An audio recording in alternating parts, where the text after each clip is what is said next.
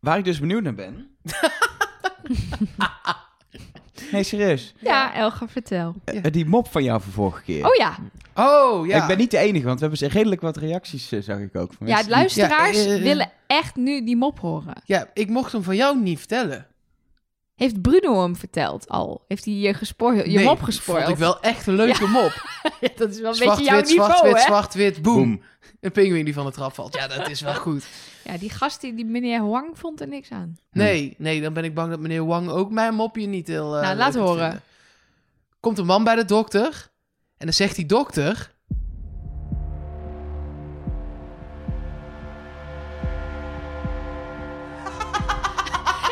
Is toch een leuke mop?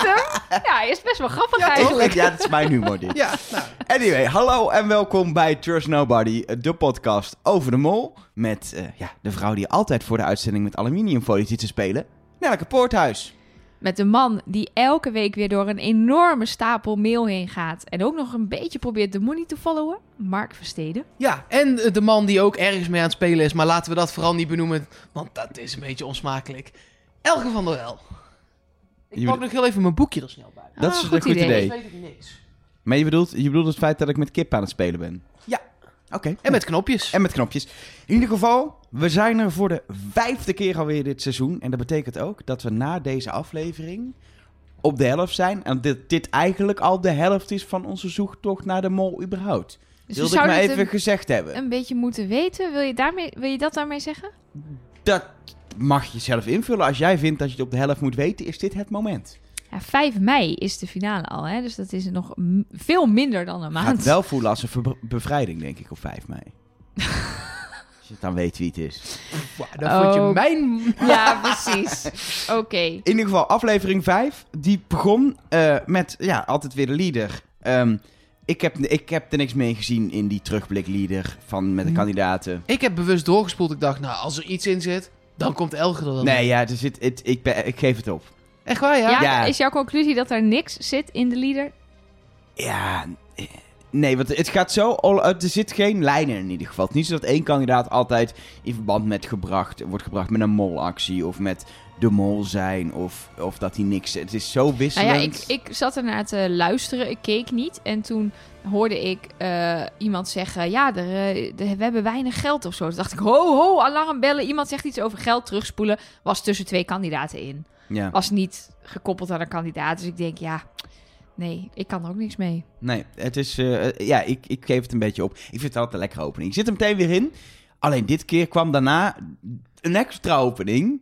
Met een soort van. Ja, ik, Vet spannend. ja, ik, ik dacht ook wel, gaan we nu de Vietnamoorlog naspelen? Of wat zijn we aan het doen hier? Ik vond het eh Dat lijkt me een geschiedenistechnisch, slecht idee. geschiedenistechnisch een rare scène. Ja, ik maar, vond het eh, wel leuk. Het was wel spannend. Het was wel spannend. En het was ook een soort teaser naar de derde proef. Dus we moesten er nog even op wachten voordat het daadwerkelijk Ja, zo spannend werd. Ja, de derde proef voelde dat, voelde wat dat betreft een beetje een napalm. Wordt het zo'n podcast? Nou, het is in ieder geval een podcast in lijn met de aflevering. Want ik moet zeggen, dit was de grappigste aflevering van De Mol ever, vond ik. Ik heb zo dubbel gelegen. Ja, nee, ja, 100%. Het was ook wel de leukste setting waarin ik hem heb Ja, ik gezien. wou net zeggen, het hielp dat, dat Elger en ik hebben hem gekeken in Café de Mol. Eh, we moesten, mochten hem zelfs eerder zien dan dat hij op tv kwam. En daarom moesten we wel eh, zowel de Trust Nobody hotline als onze eigen telefoons in een plastic zakje inleveren bij de productie. En kon er ook geen contact meer met jij, die ondertussen bleek buiten Café de Mol te zitten. Ja, het is wel een mooi verhaal. Ja. Want ik kwam van... Ik moest werken bij Vitesse PSV. En eh, nou ja, van kwart voor zeven ben je niet om kwart voor acht in Vilvoorde bij Brussel. Is gewoon twee uur rijden. Sterker nog, om zeven uur begonnen we al met kijken van de Oh, aflevering. nou, Ja, ja, ja, oh, kun je ja, nagaan. precies. Nou, toen begon ik met, met autorijden. En ik kwam daar en ik was net op tijd om eh, Café de Mol, het, het, het, het moltalk van België, om ook naast jullie nog te mogen gaan zitten. Ze wilden mij naar binnen leiden. Toen zei ik, ja, nee, dat hoeft niet. Zet mij maar hier heel even in een hokje apart. Dat is wel lekker, want ik heb de aflevering nog niet gezien. Want ik, dan, dan krijg ik al die spoilers te verwerken. Dus ik zit daar een beetje Candy Crush te spelen op mijn telefoon. Rechts van mij gaat een, eh, een gordijn eh, eh, aan de kant. Een deur gaat open. Wie komt daar binnen wandelen? Eva. Met, een- met, met daarbij... Want ik had nog kunnen denken... Oh. Want ze, had best, ze zat best wel in de schmink. Ze Ja, zat best ja, wel ja. in de make-up. prachtig blauw eh, jurkje aan. Nee, Misschien- pak, pak. Oh, een pak. ja, dat is een lijn. hè. Dat was ook bij de finale van de Nederlandse Mol. Vrouwen in pak, het is een ding. Helemaal goed. Het, was heel, het zag er prachtig uit. Misschien had ik er niet eens herkend. Oh ja. Maar de productieassistente die meeliep zei... Sorry, maar we moeten heel even de afvallen van deze week in dit hokje zetten. Want ze mag nog niet gezien worden door de rest. Ja, toen was het klaar. Oh, arme Mark. En ondertussen zaten wij gewoon te genieten la, in dat la, café. la. Ja, Ja. ja. Ja, het was wel dat echt was leuk. heel leuk. En Ja. veel kroepelkop, want er staan daar schaatsers kroepelkop op tafel en die worden elke 10 minuten bijgevuld. Dat was een beleving. Fijn, maar het was leuk. Jullie ja, hebben genoten. Ja, het is leuk om, de, om het programma met zo'n grote groep te kijken. Met, Ja. met fans. Dus ik snap ook heel goed dat in België zijn er overal cafés waar je het kan kijken. Die dan in het thema bij be- bepaalde kandidaten horen. Snap ik heel goed. Nog even voor de zeker waarom mensen denken... waarom ga je überhaupt naar Café de Mol en ga je dan niet naar binnen? Eh, we waren niet alleen daarom daar. Eh, daarover later meer? Of Daarover later al, meer eh, teasen, want we gaan eerst aflevering 5 lekker bespreken. Ehm, eh, die begon na, de, na het logo. Eh, dan is het echt begonnen. Eh, op dag 8 in Hallang B nog steeds. En ze gaan eigenlijk meteen in een bootje, meteen na de executie van vorige keer van Martijn, naar Katba. Het grootste, prachtigste en ook meest jungle-achtige eiland met rotspartijen en zo. Eh, Heel mooi werd het Giel uitgelegd, dat kan ik minder goed uitleggen. Om daar de eerste proef te doen. Een proef waarbij 5000 euro te verdienen was.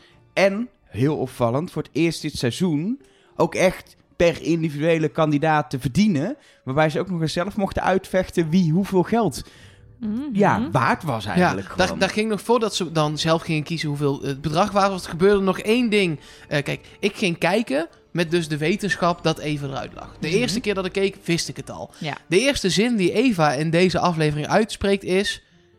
Ik voel me eigenlijk wel verdomd fit. Laat mij maar lekker de fysieke dingen doen. Nou, dat, dat is echt wel gejinxed natuurlijk Ja. uiteindelijk. Ja, ze was daarna al vrij vlot daarna niet meer zo fit. Amper fit Arme meer. Eva. Maar toen inderdaad gingen ze geld eh, op elkaars voorhoofd en op hun eigen voorhoofd plakken. Ja, en wat mij daarbij opviel was dat eh, Kaat als eerste zegt dat ze het hoogste heel eng vindt. Vervolgens stelt Jury dan maar voor, ik wil dat wel doen. Vind ik op zich logisch. Eh, is natuurlijk een kandidaat die veel kan. In, ze hebben alleen maar te horen gekregen dat ze gingen survivalen. Dat ze een jungle track gingen doen met survival. Dus ja, je denkt automatisch wel aan pittige opdrachten... die zo'n jongen als Jury waarschijnlijk wel aan kan. Is wel een hele interessante. Want wat als Jury nou de eerste aflevering ook is gebriefd. Doe maar eens gaan, jongen. Laat me even zien Mhm. wie je bent als kandidaat.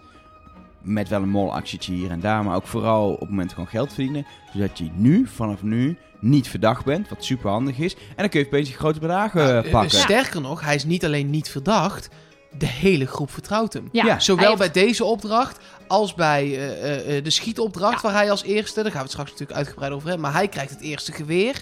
Ja, het is Eh, heel duidelijk dat iedereen hem vertrouwt. Of Ja. in ieder geval doorheeft, deze jongen kan wat en het is een kandidaat. Dus, en er eh, zitten qua Follow the Money straks nog echt wel wat interessante eh, theorieën aan vast. Maar Mhm. hetzelfde is natuurlijk, en we hebben het, wij bespreken het ook op precies dezelfde manier. Hè? Wij zeggen ook eh, eh, steeds, uh, Jury is het niet, en eh, eh, eh, wat een goede jongen, en wat leuk jongen, eh, en eh, zo fanatiek kandidaat.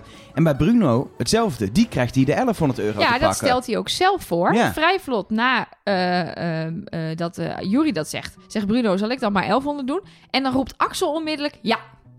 Dus terwijl daarna weer in de opdracht die zij met z'n tweeën doen... het juist weer lijkt dat Axel Bruno helemaal niet vertrouwt... kan natuurlijk een leuke test zijn. Hè? Als jij denkt, hey, dit is mijn mol... Dan Hoog bedrag. hoog bedrag. En dan ga ik er eens even bovenop zitten. En dan eh hou ik Laten, flink in laten de we het op de volgorde behandelen dat het Ja. in de uitzending kwam. Het Ja, geld, precies. Jury dus 1400, Bruno 1100, Bas 900, Kaat 700, Eva 500, Axel 300 en Elisabeth 100. Want ja, zij heeft nooit bij de jeugdscouting gezeten. eh, eh, de jeugdbeweging, De zoals zij het zo mooi eh, eh, zei. Dat is de scouting. Ja. Ehm, Dus ze kan het dus allemaal ze niet. kan niks. Wat, Ook een mooie om je in te manoeuvreren, hè? De ik kan niks. Eh, want dat is nog voor de mol ook wel een lekkere positie om met weinig geld... Nou ja, uiteindelijk dan in een groepje te zitten. Bijvoorbeeld bij het kompas. Eh, eh, een Axel met 300 noem ik ook weinig Mhm. geld. Eh, en dan dat met een hoog bedrag eventueel te laten mislukken. Ja, want dat is misschien interessant om naar te kijken. Vervolgens krijg je die drie opdrachten.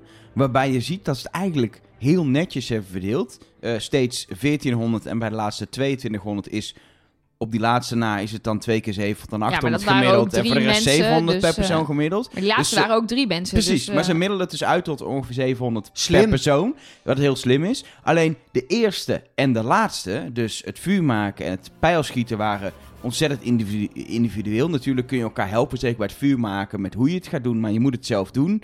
Bij het pijl- en boogschieten is het echt zelf doen. Maar de kompasopdracht was heel duidelijk eigenlijk een gezamenlijke Teamwork. opdracht. Waarbij je dus twee keer speelt voor allebei de geldbedragen. En dat is echt een ander soort opdracht. En denk voor een mol ook veel interessanter. Ja, wel eh, eh, eh, echt een probleem dat daar precies het enige geld ja. wordt opgehaald. Maar wat ik zei, laten we het op volgorde Ja. doen. Eerst vuur maken. De keuze die daar gemaakt wordt wie dat gaat doen. Kijk, ik begrijp dat je misschien denkt... we moeten Jury bewaren voor iets anders dan vuur maken. Maar aan de andere kant, Jury hebben we uitgebreid gezien in de aflevering hiervoor... heeft een barbecue aangestoken, heeft een kampvuur op het strand aangestoken... was een en al bezig met dat vuur. Jury weet hoe die vuur moet maken.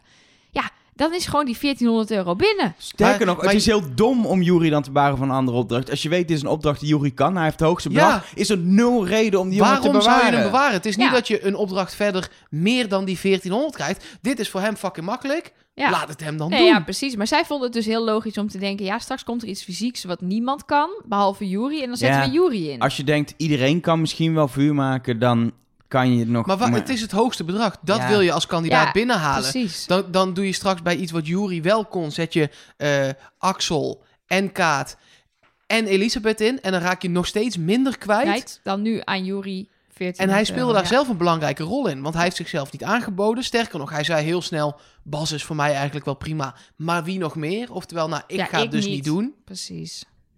Daar kwam Eva nog bij, die, eh, die toen maar zei, nou, daar ga ik wel mee eh, meedoen. Eh, uiteindelijk, maar ook niet dat hij vooraan stond te springen om, om mee te doen. Ehm, vervolgens, ze moesten dus vuur maken. ehm, niet zoals, zoals de kandidaten die achterbleven dachten, door, door, te, door te draaien. Opvallend daarbij bij de kandidaat die achterbleven was dat het, dat Axel was die zei, die begon over vuurstenen. Het was een soort vuurstick. Ja, het was een Maar magnesium. ik vond het wel opvallend dat in mijn Axel-tunnel, ik zit er lekker in, hè, dat weet je, ehm, dat Axel begon over een, een manier van vuur maken die dichterbij kwam. Alsof dat ergens in zijn hoofd leefde, omdat hij erover gebriefd was. Nou ja, ik zou ook gewoon twee manieren weten om vuur te maken met vuurstenen of met zo'n takje En wrijven. of, of ja. een vergrootglas, maar dan ga je in drie minuten niet halen. Nee, nee, die drie minuten. Ja, met een hele felle lamp. Maar Ja. ja, nee, het was drie minuten. Het was kort, vond Ja. ik, voor, al, voor die opdracht. Ja, zeker als je eerst met takken gaat proberen in plaats van met, eh, met stro. Ja. Maar Bas was daar, ik vond Bas daar echt verdacht in. Eva zei meteen eh, eh, hoe het moest. Hè? Die had meteen, Mhm. oké, nou, eh, eh, je moet dus hard duwen, hard duwen en dan, dan komt dan het wel goed. die en dan... eh, Maar Bas die begon eerst met takjes. Toen zei hij, we moeten door naar het volgende. Maar toen pakte hij niet gras, toen pakte hij dunnere takjes. Toen Eva eenmaal het gras had gepakt, zei hij meteen... Maar is er niet iets nog dunners dan? Wilde Ja. hij daar weer van af? En hij, hij, Eva was als een gek bezig, gewoon de hele tijd. Of gras aan het, uit elkaar aan het trekken, of aan het vonken. En je ziet Bas op een gegeven moment ook gewoon zo'n beetje om zich heen kijken. Van nou, het lukt niet. Het Is er nog niet. iets? Ligt er hier nog iets wat ik kan gebruiken? Is er niet gewoon een vuurtje ergens wat ik kan heeft, pakken? heeft Ja. eh, ligt er ergens onder deze tak niet gewoon een aansteker? Hij was een beetje passief, vond ik, eh, in deze opdracht. Ja, uiteindelijk was zijn verweer tegenover de andere kandidaten... de vonk moet maar net groot genoeg zijn. Is wel waar. Is wel waar. Ja. Ja, oké. 0 euro in de pot of min 1400. Het is maar net hoe je het wil zien. Het had 1400 kunnen zijn als ze allebei het vuur aan hadden gekregen. De kandidaten lopen verder naar, eh, naar survival skill nummer 2. Tussen planten door die Bas alleen maar in een tuincentrum ooit heeft gezien. Ja. ja, mooi. Het, het is ook wel waar. Het zijn van die planten die je inderdaad uit het uitcentrum haalt. En die je niet, eh, die je, tenminste niet in mijn achtertuin verder staan.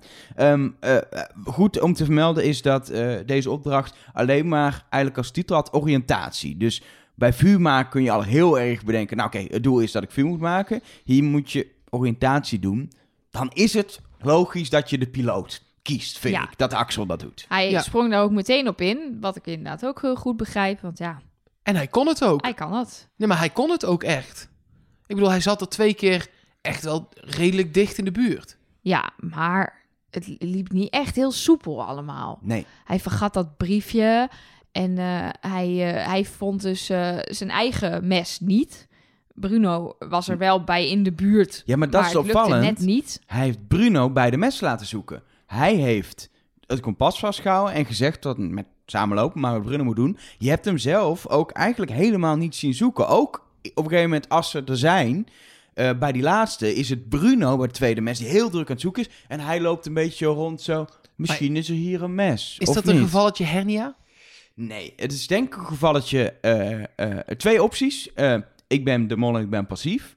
Eh, mijn tunneloptie. Maar de andere optie is: ik wil zien wat Bruno doet. Ja. Want ik verdenk Bruno. En alle opmerkingen die Axel maakte, waren heel duidelijk. Ik vertrouw Bruno echt voor geen meter. Ik, Nee, ik heb ik- ze opgeschreven allemaal. Ik kreeg die vibe ook echt enorm. En ook, ook de manier waarop hij, hij eh, Bruno letterlijk voor zijn karretje spant. Dus hij duwt Bruno op een gegeven moment vooruit. En hij zegt, hier, lopen, lopen. Ik hou het kompas Ik hou, vast. precies, ik hou de controle en ik ga zien wat jij doet. En ik loop achter jou met mijn 2 meter 10 en ik hou je in de gaten. Maar die hele lichaamstaal erbij ook. Ja. En ook in de, in de gesprekken die ze hadden. Hij zei op een gegeven moment ook echt was hij na die eerste boos. Omdat het fucking close was, maar Bruno hem niet had gevonden. Vervolgens bij de eh, eh, tweede opdracht zie je hem letterlijk gewoon het kompas uit Bruno's handen trekken. Ik doe dat wel. Dan ga jij lopen. Je ziet gewoon ook in de lichaamstaal daar nul vertrouwen. En uiteindelijk, als het lukt bij die tweede, is het eerste wat Axel zegt.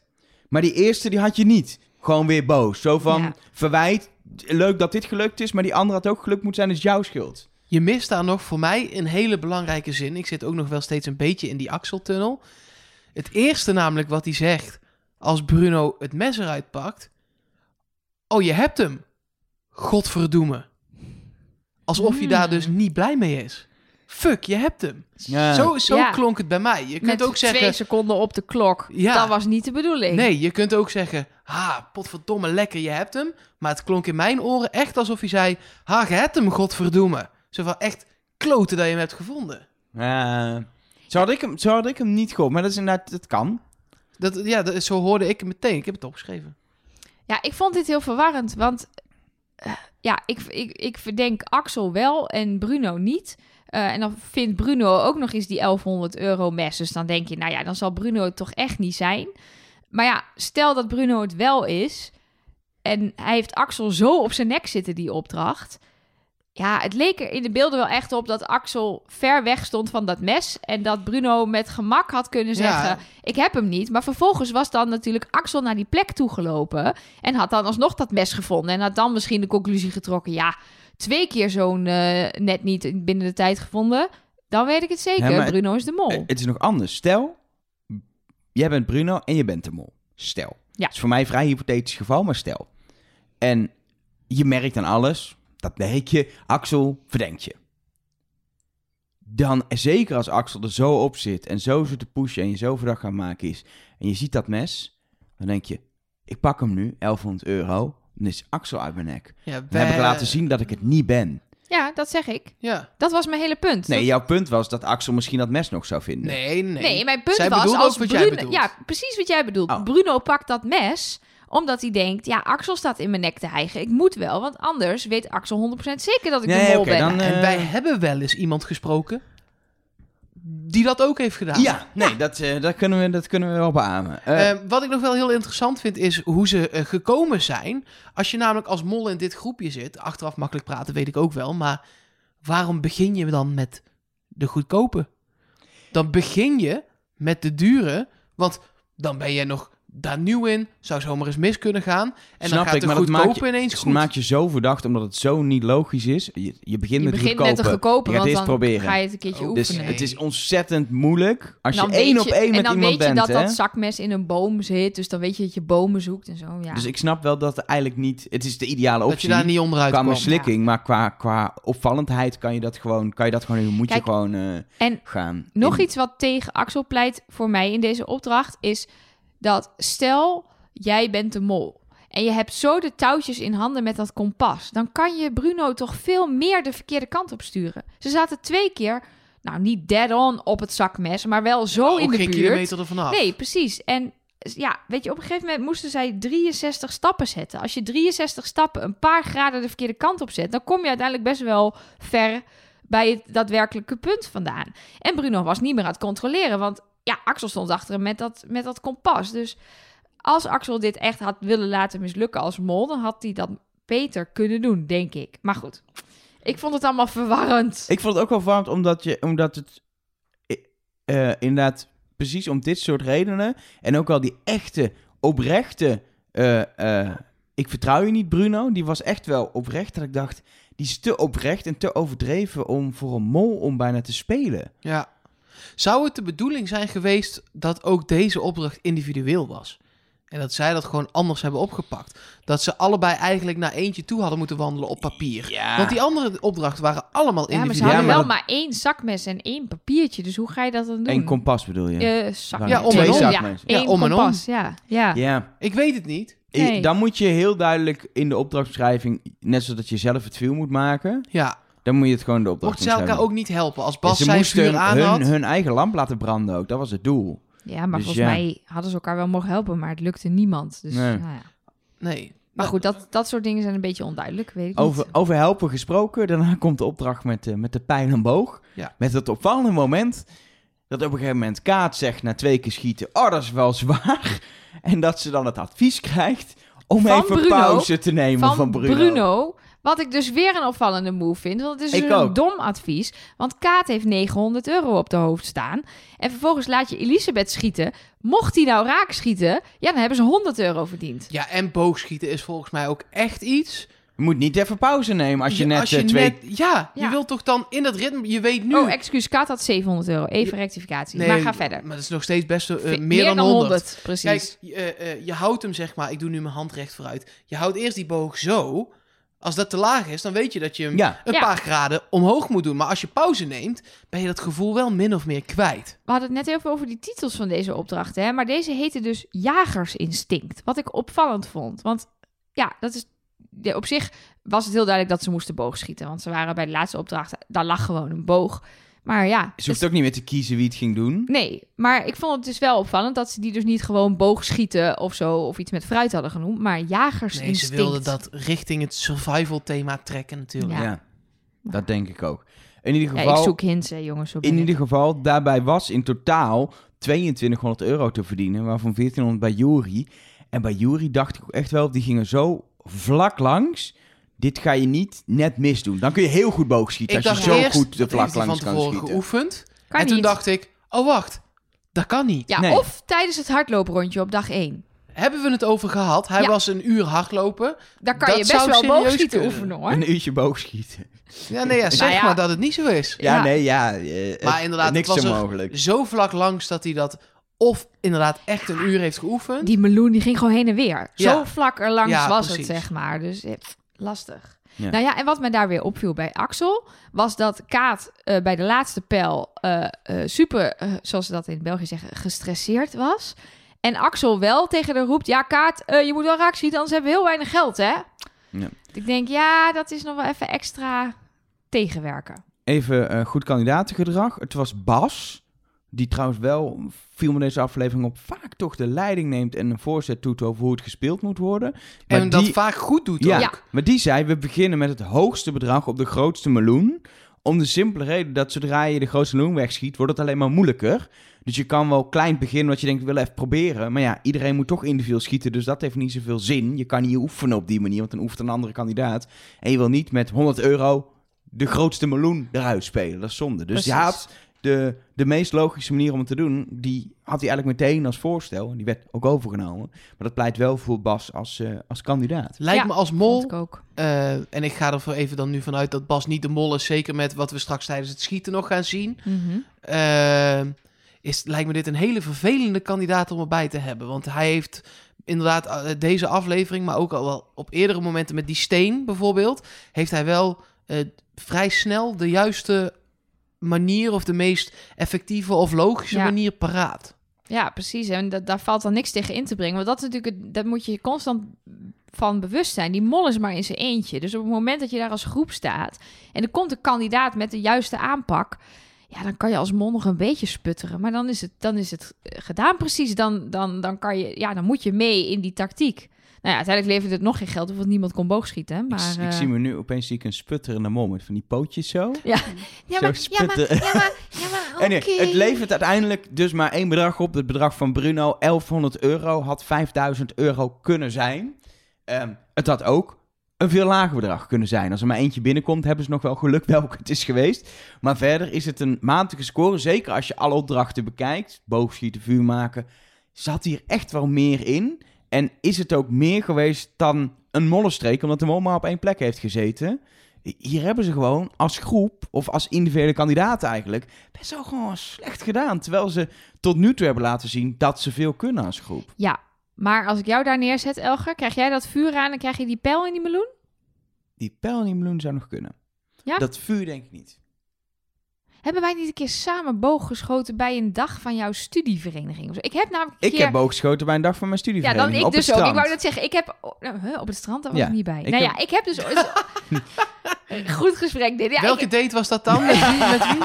ja, ik heb dit ooit gedaan. Ik maar ook. ik weet niet meer in welke Ik was niet zo- hoedanigheid. Ik en was, ik was niet zo heel slecht, alleen ik de volgende dag heel veel spierpijn. Dat Oh weet ja, ik ja, ik Want het was is dus niet wel zo echt zo zwaar als K Het is, toetsen ja. Ik heb het nog nooit echt... ge- ik echt heb zwaar. één keer een Ja, en je moet eh, heel veel dingen tegelijk doen. Dat heb je niet door. Je moet, je moet richten, je moet je, je, je goed aanspannen. Je moet die pijl op het juiste moment loslaten. Die moet je niet uit het lood trekken, want dan gaat hij gewoon naar links of naar rechts. Dus ja, het is best wel... Ja, ik snap wel dat dat niet lukte. Terwijl vuur maken moet je gewoon... Rat, rat, rat, rat, rat, rat, rat, rat, rat, rat, want dan krijg je heel veel vonk en dan valt er eentje goed. Oké, Anyway, dat had ik ook niet geweten, maar goed. Vervolgens is het een, eh, een, een, een prachtige avond waarbij ze gaan slapen aan de rand van de jungle in een hut. En waar ze wonderbaarlijk precies op tijd in de hut zijn. Dat vond ik wel eh, opvallend, dat het Ja, echt komt te regenen. Daar hadden ze toen eh, ze binnen waren. taxichauffeurs voor betaald. Want zo werkt het blijkbaar in Vietnam. Eh, dat hoorde ik van Jules, kan ik heel stoer zeggen. Ik heb gewoon weer die column in Ja. dag allemaal gelezen natuurlijk. Ehm, nee, maar ehm, dat, we hebben dit in Wie is de Mol Nederland in Colombia ook gehoord. Dat ze daar zout in de hoeken van de kamer legden, zodat de opdrachten niet zouden verregenen. Nou, zoiets hebben ze in Vietnam ook. Alleen is het dan gemoeid met geld. Volgens mij moesten ze de goden afkopen via de taxichauffeur. eh, Goede het- business van ja, die precies. taxichauffeurs om En die zei toeristen dan, op te eh, lichten. I, pray, I pray for good weather. En het werkte. Ja, Eh, I pray for good food. Dat is in ieder geval in dit geval niet gelukt. Nee, Nee. ligt eraan wat je good Ja, food vindt. ja. Maar wat was, wa- wat was het idee hiervan? Nou, om gewoon idee- kandidaten te fucken? Ja, het idee hiervan was dat ze dit geserveerd zouden krijgen tijdens de lunch van de wandeling. Eh, ook niet als opdracht, maar volgens mij gewoon als lolletje. Maar dan zou Gilles de Koster er niet bij zijn. Dus de programmamakers dachten, we doen het s'avonds. Dan moet hij ook mee eten. Dat vonden ze grappig. Maar het is ook veel leuker als zijn dit echt- presenteert, Ja, zoals het nu ja, ging. precies. En dat hij ook nog de, de opmerking Oh, maakt, als iedereen een embryo eet, dan verdienen jullie helemaal niets. Ja, dat is natuurlijk briljant, fantastisch. briljant. Alleen, ik dacht wel, ik wist ook namelijk, ik wist natuurlijk van de vooruitblik dat het dat dineropdracht met iets nets dat het zou komen. En toen dacht ik, dat is niet hier. Moeten ze morgen iets bepaalds gaan eten? Ik snapte Twee niet wat het, opdracht is ik- te veel. ik snapte het niet, maar het was gewoon één groot soort teaser. En ondertussen natuurlijk wel die etiketten die aan de muur hingen. Ja, dat die, was eh, natuurlijk. Die uiteindelijk Kaat gezien bleek te hebben, zegt ze. Maar of ze hem bestudeerd heeft? Nou, volgens mij niet. Nee. Ja, ik zou ook denken hoor, als ik daar zit. Eh, goh, daar hang, ja, ik zit in een restaurantje of in een, in een ding, kantine. ik denk bij dat soort dingen altijd, ze zijn nog aan het filmen, dus er is iets. Oh ja, jij bent zo'n Nou, kandidaat ja, die ja, dan rond Ze gaat zijn aan het lopen. filmen. Er zijn namelijk embryo's en gekko's om op te eten. Dat was wel iets op zich. Ja, dat is waar. Ja. Respect trouwens voor Jury, wil ik even gezegd hebben. Oh. Nee joh. oh, ik heb nog Waarom heb je respect? Omdat dat moet je gewoon lekker laten liggen. Moet je zeggen, sorry, doet mij maar een frikadelletje. Ja, ik heb respect dat hij het probeerde. Ik zou het namelijk nooit van mijn leven doen. Oh, dat gekraak. Oh. Oh, goed. Ik denk dat wij alle drie met eh Fear Factor en dat soort dingen... oh, nee. eh, met de, de eetopdracht gewoon weg zouden lopen en zeggen... Superleuk eh, dat we er waren. Ja. Eh, dankjewel dat we mee mochten doen. Wij gaan weer een podcast over de mol maken. Tot ziens. Doei. Daarna is de dag afgelopen, maar krijgen we nog wel de hotelkamer biechten, zoals dat heet. Waarin de kandidaten even kort in de hotelkamer vertellen over de dag. En daar viel mij iets op. Is jullie iets opgevallen daaraan? Hebben jullie iets opgeschreven daarover? Nee, het enige wat ik me herinner is dat Bruno zei... Nou, ik heb geld verdiend, ik ga lekker slapen. Bruno was zichzelf ontzettend aan het complimenteren. Ah. En als je dat bekijkt met de blik, gewoon even in je hoofd, zet je even de- het knopje aan. Bruno is de mol. Was dit een ultieme molbiecht van een mol die even trots zegt... Kijk, ik heb voor de goede kandidaat gespeeld. Ik heb 1100 euro verdiend. Wel trusten. Ja, het maar- was, hij deed met zo'n smile ook, met zo'n uitstraling. Ik dacht, dit is raar. Ik vond het ook gewoon de man die echt blij was dat hij als enige geld heeft opgehaald. Dat kan dus ook. Dat is het punt. Het kan, je kan er twee kanten mee op. Maar je kan hem echt je kan hem opeens door die molbril Oh, bekijken. Zo heb ik hem niet gezien. Maar Nee, dan ga ik ik hem nog een keer terugkijken. Pas ook bij het terugkijken had ik dit. De eerste Ja. keer dacht ik gewoon... Oh, oh biecht zit verder niks in. En, Hij geeft zichzelf een, schouder, echt Precies. wel een schouderklopje. Ja. en toen dacht ik, dit is te... Het was net een stapje te. Dat ik denk, als je nou echt gewoon trots kandidaat bent... dan is het, gaat het bijna richting arrogant, snap je? Ja, ja, ja, ja. Dus dat vond ik echt opvallend. Zeker, ehm, in hoe hij verder is, vond ik het gewoon niet... Je zag bijna een andere Bruno. Dat was een beetje het ding, denk ik. Dag nummer 9 van de reis alweer. Eh, in Viet High Village is eh, waar ze wakker worden, maar eigenlijk om meteen eh, door te rijden naar de volgende eh, locatie die ik even niet heb opgeschreven. Halong. Dan Ha- dus niet Halong B, maar Halong City. Hallo City. Dat is zeg maar- allemaal. Nee? Nee. Oké. Het zeg maar Halong City, dat lijkt een beetje op Peer City. ja, die scènes met dat kleren aandoen. Ik heb mezelf drie keer moeten opvegen met tranen in mijn ogen van het lachen. Bruno! Bruno! Oh, Bruno! Voor, de, voor de mensen die dit niet hebben gezien, leg heel even uit wat er gebeurde. Nou, Axel en Bruno delen een kamer. Axel pakt twee dingen die voor de orde Axel niet bij elkaar passen. En vraagt aan Bruno, past dit bij elkaar? Bruno kijkt heel moeilijk en zegt, kom si, kom sa. Eh, want Bruno heeft namelijk een feilloos systeem. Zijn vrouw heeft zijn valies ingepakt en alles wat daarin zit past bij elkaar. Alles, behalve zijn sokken, want zijn vrouw is dus vergeten bruine sokken in te pakken. En dat vindt Bruno niet leuk. Maar hier is de oplossing voor. Dit is de reden dat, omdat een moderne man niet meer eh, de kleren door zijn vrouw laat doen, hebben al die mannen onder nette kleren gewoon happy socks. Gewoon gekke sokken, want dan heb je er geen gedoe meer mee. Kijk dan. Oh, wat, wat heb jij aan? Happy socks. Wat staat erop dan? Nee, het zijn, dit is met kleurtjes. Ik ga ook even, ik ga ook Achter even een mijn, tafelpoot. ik ga ook even mijn, eh, mijn, Ik weet, nu lijkt het alsof Oh het ja, gesponsord met worden. Dat is een merk Nee, ook, Maar kijk, niet? Ja. ik heb dus ook happy socks aan. Ik met ook. een soort hagelslagjes erop. Oh, leuk. En jij hebt met sterren. dit is dus de oplossing voor het Bruno-probleem. Happy Ja. socks. Uh, Anyway. Mocht Happy. Socks willen jullie ons sponsoren, wij zijn bereikbaar op... eh, De uh, Trust Nobody Ik hotline. heb, ik heb nog iets geleerd, en misschien wist Nelleke dit wel, want die heeft zo'n apparaat. Maar dat je zo'n eh, stijltang heet dat toch? Mhm. Waarmee je haar dus kan stijlen, dat het mooi recht is. Eh, dat je die ook kan gebruiken om je jurk te strijken. Ja, maar dat is toch logisch? Want het is een ijzeren plaat die warm wordt. ja, ja, Of ik had een Keramische plaat, ja. is maar het, het zag er wel uit alsof Elisabeth het elke vakantie doet, zeg maar. Ja, en ik heb dus iets geleerd, namelijk dat er mannen zijn die denken dat je kleren kan strijken terwijl je ze aan hebt. Maar echt, Juri. Wat is dat voor vraag? Het deed me denken aan de dronken scène in het museum in Zuid-Afrika, het seizoen, waarbij ze op een gegeven moment een hele verhandeling hebben over broeken met zakken aan de zijkant. Maar toen waren ze stom dronken. Dus wat, ik, ik, wat heb, was ik, dit heb, voor ik heb het teruggespoeld niet om te kijken of hier iets van een molactie in zit. Gewoon keihard lachen. Hilarisch. Het, het, het, het punt is wel, we hebben één grap nog vergeten. Maar eerder zijn er ook nog in, dat is- het gaat natuurlijk heel veel mannen en vrouwen dit. Mhm. We hebben natuurlijk eerder bij, in die jungle ja, ja, ja. al die opmerking gehad van Bas. Die begon over vrouwen en kaarten. Waarop Eva begon over hoe ze in, eh, wat was dat, Mechelen Village of zo, eh, na drie jaar de weg nog niet had gevonden. In het winkelcentrum. Ja, Ja, omdat ze te druk waren met shoppen. Ja. Nee, het was niet een hele feministische aflevering. Qua gendergelijkheid eh, is er nog werk te doen eh, bij de Mol, wat, dat, wat dat betreft. Ehm, proef 2. Een proef die we ja, als Nederlandse kijkers eigenlijk wel kennen. Dit was een, nou, ik wil niet zeggen exacte kopie. Nee, maar was bijna nee, dit was een exacte kopie. Nee, want er waren een aantal dingen anders die deze opdracht beter maakten. Zullen we daar maar meteen even induiken? Nou, doe dat maar. Kom maar voor mij is het een exacte kopie. Ik heb hem teruggekeken namelijk. Het was de opdracht in Argentinië, seizoen 6 in 2006. Miluska Meulens was de mol. Ehm, en daar eh, zitten ze aan tafel bij een eh, Argentijnse koppel. Precies dezelfde setting. Die zijn ook chic. Ze moeten zich gedragen. En ze krijgen te horen dat ze naar, de, eh, naar boven moeten in dat geval om een opdracht op te halen. Punt is, daar was elke opdracht evenveel waard. 250 euro. En ze waren echt verschillend.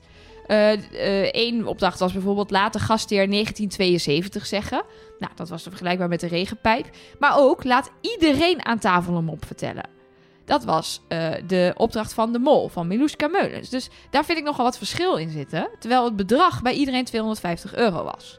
Dat vond ik alweer wat interessanter aan dit. Dat je dus ook nog voor verschillende bedragen kan spelen.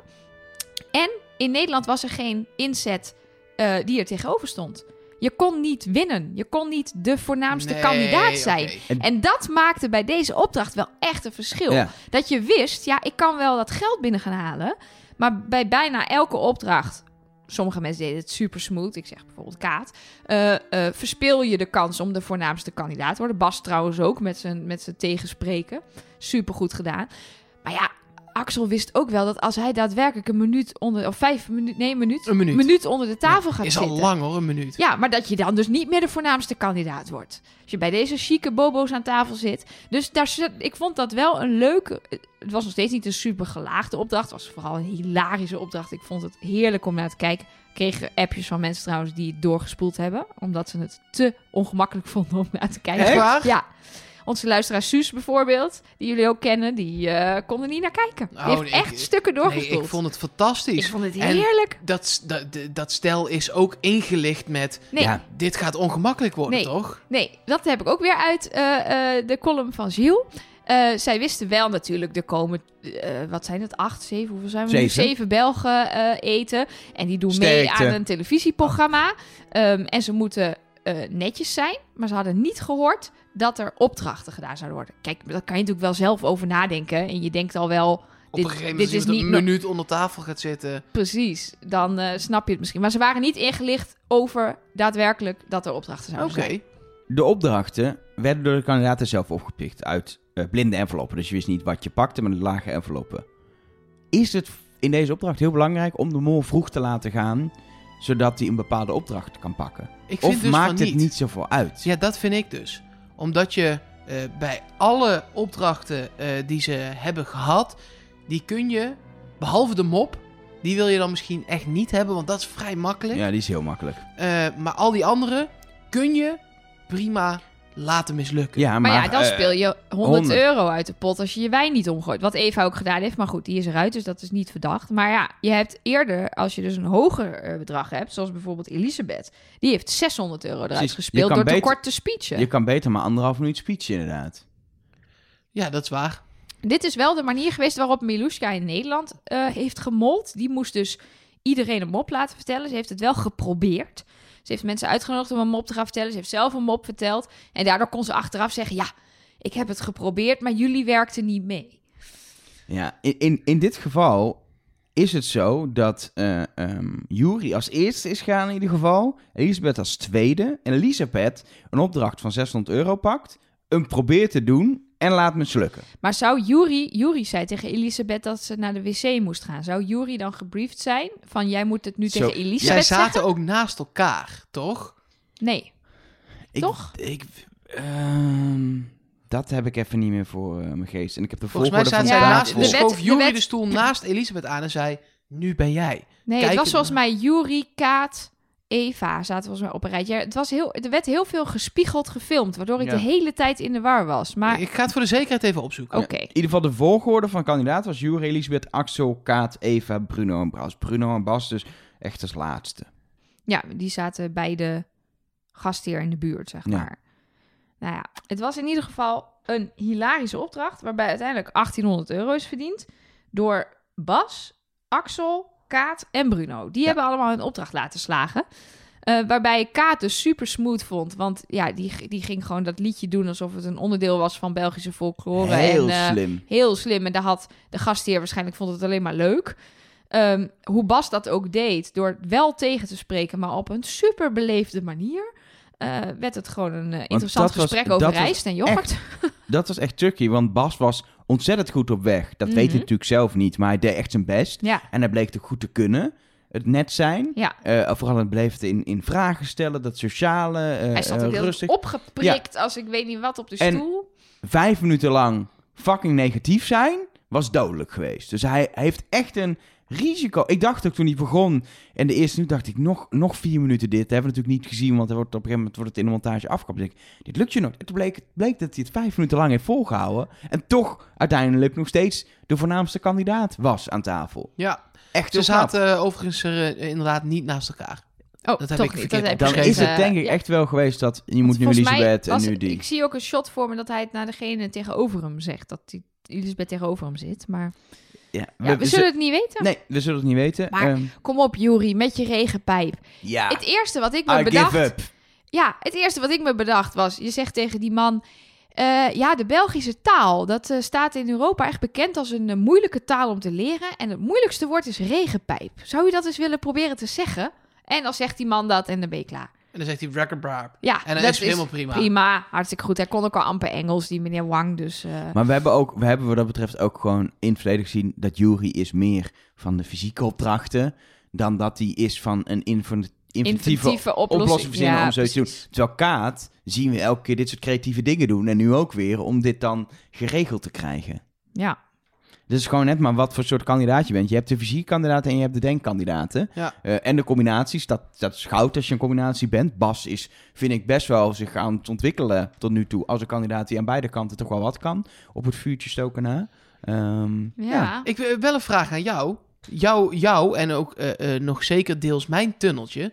Pakt hier wel even eh, eh, eh, muchos monios. Ja, 700 euro om die tafel. Met een opdracht die hij heel makkelijk kan laten ja, maar mislukken. het was eigenlijk al mislukt toen, ze, toen hij meteen nieuwe stokjes kreeg, zeg maar. Ja. Toen was een poging... Toen was, had hij ook een I give upje kunnen doen. Precies, dan, en toen ging hij het toch doen. En hij bouwde ook nog zekerheid in. Dus het, hij kwam niet om 1 minuut of 59 seconden omhoog. Hij Echt pas na 1.10. Dus hij bouwde in zijn hoofd met tellen ook echt nog, nog marge in. En als hij de mol is, kan hij daar één hele goede reden voor hebben. Namelijk ervoor zorgen dat hij niet degene is die opgesloten wordt. En dat is het ding, als mol wil je niet opgesloten worden. Nee. Nee, en het is misschien, als je dan een keer 600, 700 euro pakt, is het goed om dat bij de hele groep te doen. Ja. En niet in maar een groepje van drie of vier. Precies. Iedereen maar heeft dan gaan we ons eigen tunneltje goed praten. Zo is het Nou ook. ja, dat kan. Maar ja, oh, ik zit niet echt in een Axel Tunnel. Ik vind hem wel nog één van de verdachte kandidaten. Maar ik zou als mol, daar hebben we het straks natuurlijk uitgebreid over, zou ik niet opgesloten willen worden. Dus moet je er ook voor zorgen eh, dat deze opdracht voor jou mislukt. Dat jij niet wordt aangewezen als de voornaamste kandidaat. Nou, dat kan je dus gewoon doen door je eten alle kanten op te smijten en eh, eh, of, of die hele kan wijn leeg te drinken. Maar dat kan ook gewoon door een minuut onder de tafel te gaan zitten. Maar, maar uiteindelijk vind ik bij deze opdracht één iemand eigenlijk maar echt... Er zijn een aantal mensen die je inderdaad uit- juist kan zeggen... die zijn niet de mol, want die halen 700 euro. Maar het enige echt verdachte vind ik... Jury eigenlijk, ja, met die regenpijp een beetje, maar... Maar Elisabeth met die speech en zich volgooien met wijn... zodat ze niet de voornaamste kandidaat zou zijn... en nog een leuke avond heeft ook. En nog smiespullen her en der. Precies, en, eh, die... die de alarmlicht staat opeens op rood bij eh, Elisabeth na deze Ja, maar- opdracht. Wat ik bij Elisabeth zag... Oh, dat was de jurk, sorry, dat was geen alarmlicht. Dat was de jurk. Wat ik bij El- Elisabeth... Ja, ik ga, niet, ik ga gewoon niet lachen om deze grap. Ik weiger gewoon. Dat was een hele mooie jurk. Het was een prachtige jurk. Het was geen alarmlicht. Het was roze. Het was niet rood. Ik snap het niet. Hij was wel rood, hoor. Ja, Nee, het was roze. hij was rood. Oh, wordt dit nou weer zo'n man-vrouw ding dat ik meer kleuren zie dan jullie? Wordt dit nou weer zo'n man-vrouw ding dat jij jezelf superieur ja, ziet? uiteraard. Het is gewoon rood. Wij zijn van een hoger ras. We vallen wel allemaal af in deze serie van de Oh, mol. wat leuk, maar, Marco eh, Borsato, mensen. Kleur van jouw lippen. Maar wat mij bij Elisabeth dan heel erg opvalt, ik ga gewoon hier overheen praten, ben ik klaar mee, Ehm, is dat ehm, zij staat die speech te geven en op het moment dat ze klaar is, heeft ze meteen door dat het is mislukt en trekt ze echt een hele moeilijke, hele moeilijke blik. Dan heeft ze echt zoiets, oh shit, het is mislukt. En dat is wat mij tegenstaat bij Elisabeth als mol. Die kun je lezen als een boek. Die heeft zo duidelijk, ze is soms ontzettend zenuwachtig. Ze kan niet goed liegen, zagen we bij dat konijnenfilmpje. Hierbij, ja, als gastheer denk je, wat doet dat mens raar? Die staat te speechen en daarna gaat ze met een soort vloek en een zucht zitten. Met een verwrongen kop. Dat klopt gewoon niet bij de mol. En wat, eh, eh, want ik heb echt heel lang getwijfeld of ik nu Elisabeth weer zou gaan verdenken. Ehm, maar eh, wat het gek een beetje is aan, aan deze serie tot nu toe, is dat je in iedere aflevering andere mensen hebt die je helemaal wegstreept en andere mensen hebt die je er weer helemaal bij pakt. Ja. Maar ik bedenk ook nog wel hoe zij echt de spil was in die bootopdracht. Eh, bijvoorbeeld. Hè? En, en, en, en, Bij dat roeien bedoel jij? Ja. Eh, nee, bij die Oh. dat ze Bij op dat- vorige week. Ja, vorige week met die draak met dat vuur. Oh ja, ja, ja. En de land, ja, zij was echt, zij, zij veegde dit uit. En ze Mhm. had die Morsecode goed. Ze en deed gewoon alles op die boot goed. Belangrijk. Zij deelde eh, alles ja. goed uit. De getallen, alles deed zij gewoon goed. Ja, ik kan, ik kan daar, ik kan, nee. En Nee. zij is in bed blijven liggen met een slang. Ja. Dat Nou zijn- ja, precies. Het is voor ja, mij wel echt een aantal dingen bij elkaar waarvan ik denk... Waardoor ik er nu toch niet helemaal bij heb bijgepakt. Neem ik vast een Nee. voorschotje op straks. Maar eh, eh, terwijl ze wel echt verdacht deed, deze aflevering. In ieder geval, deze opdracht brengt 1800 euro op pot op 14.950 euro. Ik zou mee naar huis nemen op, in dit moment, maar dat mag nog niet. Je moet eerst het spel winnen helaas. En je moet überhaupt meedoen. Dat ook, maar ja, dat het is onhandig als jij nu Detail. het programma inwandelt en die pot meeneemt. Dat is, eh, zou, Raar, onhandig. raar. het is wel een goede mollenstreek. Ehm, eh, vervolgens krijgen we weer de eind van de dag biecht in de hotelkamer. eh, waarin eh, zowel Bruno als Kaat eh, eh, het over Jury hebben. Dat is een, echt een, een, een, een Jury eh, gaf te snel op biecht. Daar hadden ze het allebei Ja. over. Nou ja, ik heb hier staan in mijn boekje Kaat slash Bruno slash Bas. En ik heb geen idee waarom. Iemand Om- enig idee? Omdat Bas ook in de biecht Die zat. waren aan de beurt. Ja. Ik Denk het. Nou ja, eh, wat ik ook heb opgeschreven is dat Bruno zegt: Mijn verdachten, Eva en Juri, bla bla bla bla bla. Eh, wat ik toch wel een redelijk stellige uitspraak vind. Waarbij ik dus inderdaad met een uitroepteken heb opgeschreven dat Bruno, Eva en Juri verdenkt. Ja, waarvan Eva er dus Ik, uit is. ik wou net Ja. zeggen, ik denk niet dat die Eva nog verdenkt. Maar er waren meer mensen die Eva verdenken. Maar daar komen we straks op. Want laten we eerst eh, ja, de aflevering gewoon volgen naar dag 10. Halong, eh, daar worden ze wakker. Een nou ja, op één na. ja, ik wou zeggen, er ontbreekt iemand. Laat me dan even Sorry, uitpraten. ja, nee, maar ik ben gewoon heel Nee, maar zij is superieur sinds net. Want, Ja, zij, want zij ziet roze ik loop, in plaats ik van loop een rood. paar seconden op jullie voor. Maar kan iemand mij vertellen waarom Bas de avond van tevoren al weg moest? Of hij is bij het ontbijt pas weggehaald. Op tijd. Nou, hij moest, nee, hij moest na het diner, zei Siel, dan moet jij nu met me meekomen. En dan zegt hij, oh, nu al? En dan is hij weg. Is spannender. Ik vond het wel Ja, spannender Dan is hij daardoor. langer weg bij de groep. En is hij echt, ze moeten hem weer vinden. Ik snap, ja, misschien... eh, omdat je anders ook dingen kan bespreken. Van wat gaat er morgen gebeuren, gaan we het doen. Je haalt elke mogelijkheid daartoe weg. Ik weet het niet, ik speculeer. het zou ook nog kunnen. Kijk, eh, we gaan zo meteen heel veel redenen noemen waarom je als mol niet in die tralies eh, wil zitten.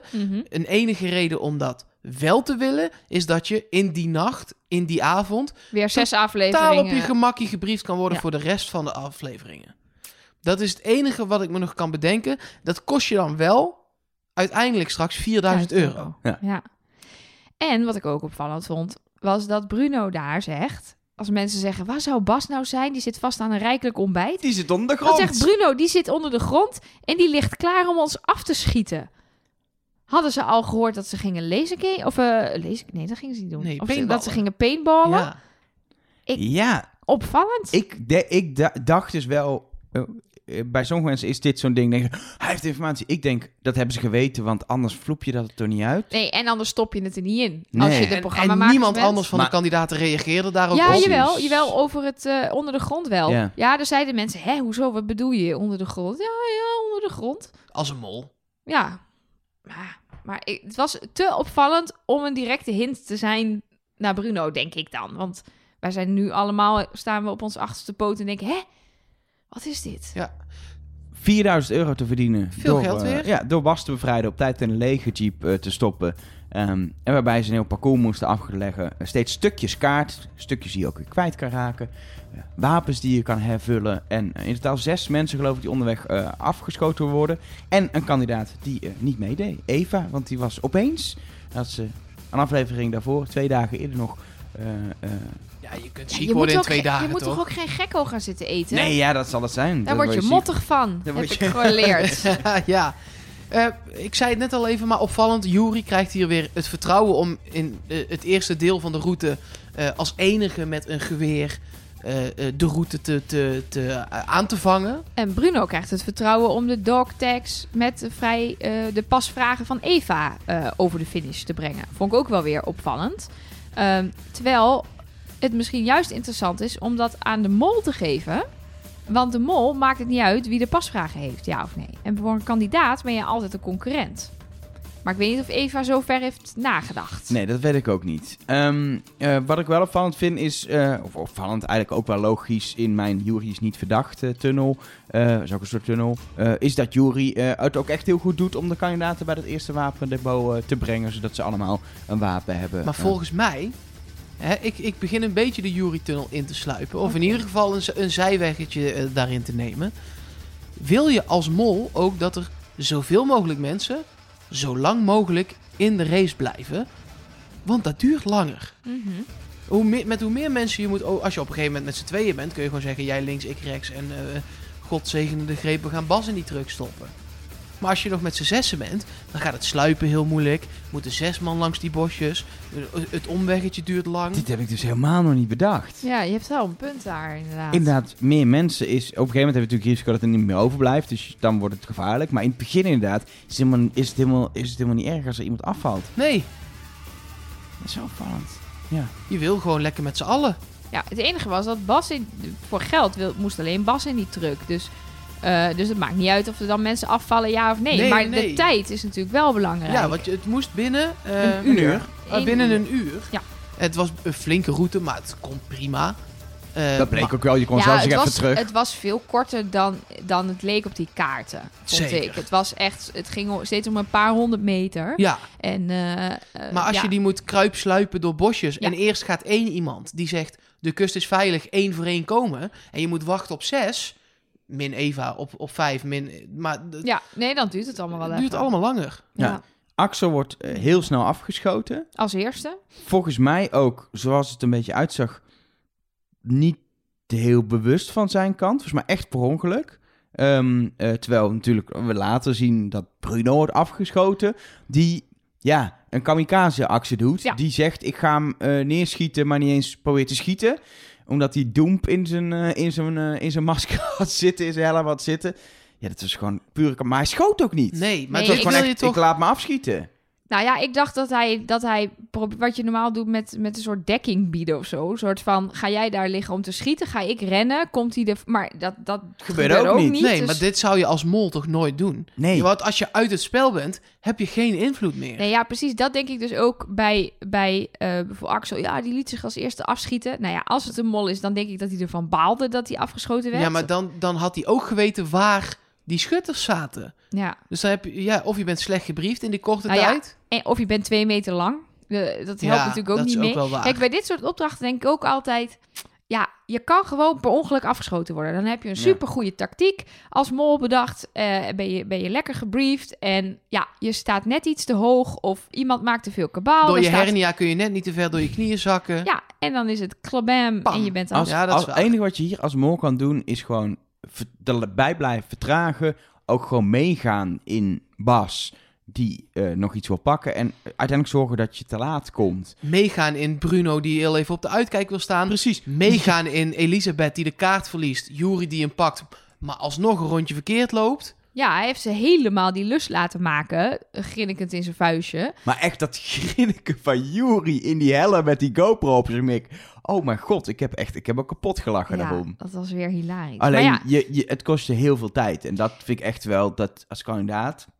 Het gaat om 4000 euro, hè, jongens. Ja, kijk, ik snap heel goed dat als jij zoiets ziet gebeuren, eh, dat je denkt, ik zeg even niks. Want misschien heb ik hier een molactie gespot. Eh, ik denk overigens niet dat het een molactie is, want hoe handig is het om de kaart te verliezen voor de voeten van iemand anders? Dan moet je dat wel op een iets slimmere manier doen. Ehm, mm, en dat je dan dus even zegt, denkt, ik zeg nog niet meteen iets. Ik kijk hoe, hoe speelt Elisabeth het dat ze de kaart kwijt is. Daar kan je dan misschien nog informatie Ja, uithalen. maar toen gaf hij hem ook nog niet terug. Nee, maar toen duurde het dus nog heel Ja. lang voordat hij. Maar vervolgens haalt hij hem tevoorschijn. En dan zeggen mensen, zoals Kaat en Eva, eh, Kaat en eh, Elisabeth. Oh, Juri heeft de map. Uh. En niemand wordt daar En boos of. of Ja, je ziet vooral Elisabeth nog echt kijken, wat de fuck, huh, hoe dan? ja. Die zie je echt kijken van, de, wat, ook, wat er ook op wijst dat ze hem niet bewust heeft laten vallen. Haar hele reactie, of Ja, was het precies. Kaat? Was het? Nee, het was Elisabeth. Elisabeth, hè? Ja, Ja. ja, ja. Nee, maar da- dat is weer zo'n Elisabeth-moment. Dat Ja. ik denk, ja, als jij dit oprecht hebt laten vallen, dan reageer je niet zo. Maar. Ja, jij noemde nog even heel snel in, in een opzomming Bruno, die even rustig van het uitzicht ging genieten. Maar ik vond het extreem verdacht. Oh, wat mooi. Oh, kom joh, we gaan even kijken. Oh, wat mooi. Je zit in een fucking opdracht en kan beschoten worden en heeft een tijdslimiet en moet iemand bevrijden. Ik snap dat het mooi is, maar je bent niet op vakantie. Je doet mee aan, wie, aan, aan het de was mol. wel echt heel mooi. Maar ik heb het ook opgeschreven als eh, verdacht hoor. Maar het was wel echt En heel mooi. Maar iedereen vond het ook een goed idee. Ja, Ja, Oké, oké. oh, wat mooi. En ik snap ergens... Ik snap ook inderdaad wel, als je bent, dat het echt heel mooi is. Maar ja, de beelden waren wel vertraagd afgespeeld, hè, jongens. ja. Maar je zit... Op dat stukje. Je dus zit dat in is een ook spel. een beetje je zit, je zit in een heel spannend spel wat je aan het, eh, aan het spelen bent. Eh, ja, ik vind het toch raar. Ik ja, ja, ja. Uiteindelijk komen ze bij Bas. Ja. Die, die met een hele slimme truc nog... Alleen Juri en Elisabeth Ja, halen ja het. met z'n tweeën over nog Ja, inderdaad. want oh, Kaat, daar wil ik nog even over Oh, hebben. ja, want die, werd nog afgegaan. afgeschoten. Ja, sorry, daar waren Ook we wel echt niet geweest. onbewust. Of niet? Ja, ik weet het dus niet. Als je weet dat hij er zit, Ja, als je ze, dat gaat weet... er, ze gaat er wel volledig voor staan. Hij heeft Ja. vrij schot op haar rug. Zij weet, zij, als het weet, dan is het... Hij ligt hier links om de hoek. Ik loop die trap af. Jury ging haar voor. En die kroop inderdaad over, half over de trap heen. Zodat hij niet een stap naar buiten moest zetten. Zij deed dat wel. Eh, in de volle overtuiging zegt ze... Hij, die man is weg. Nou, die man was niet weg.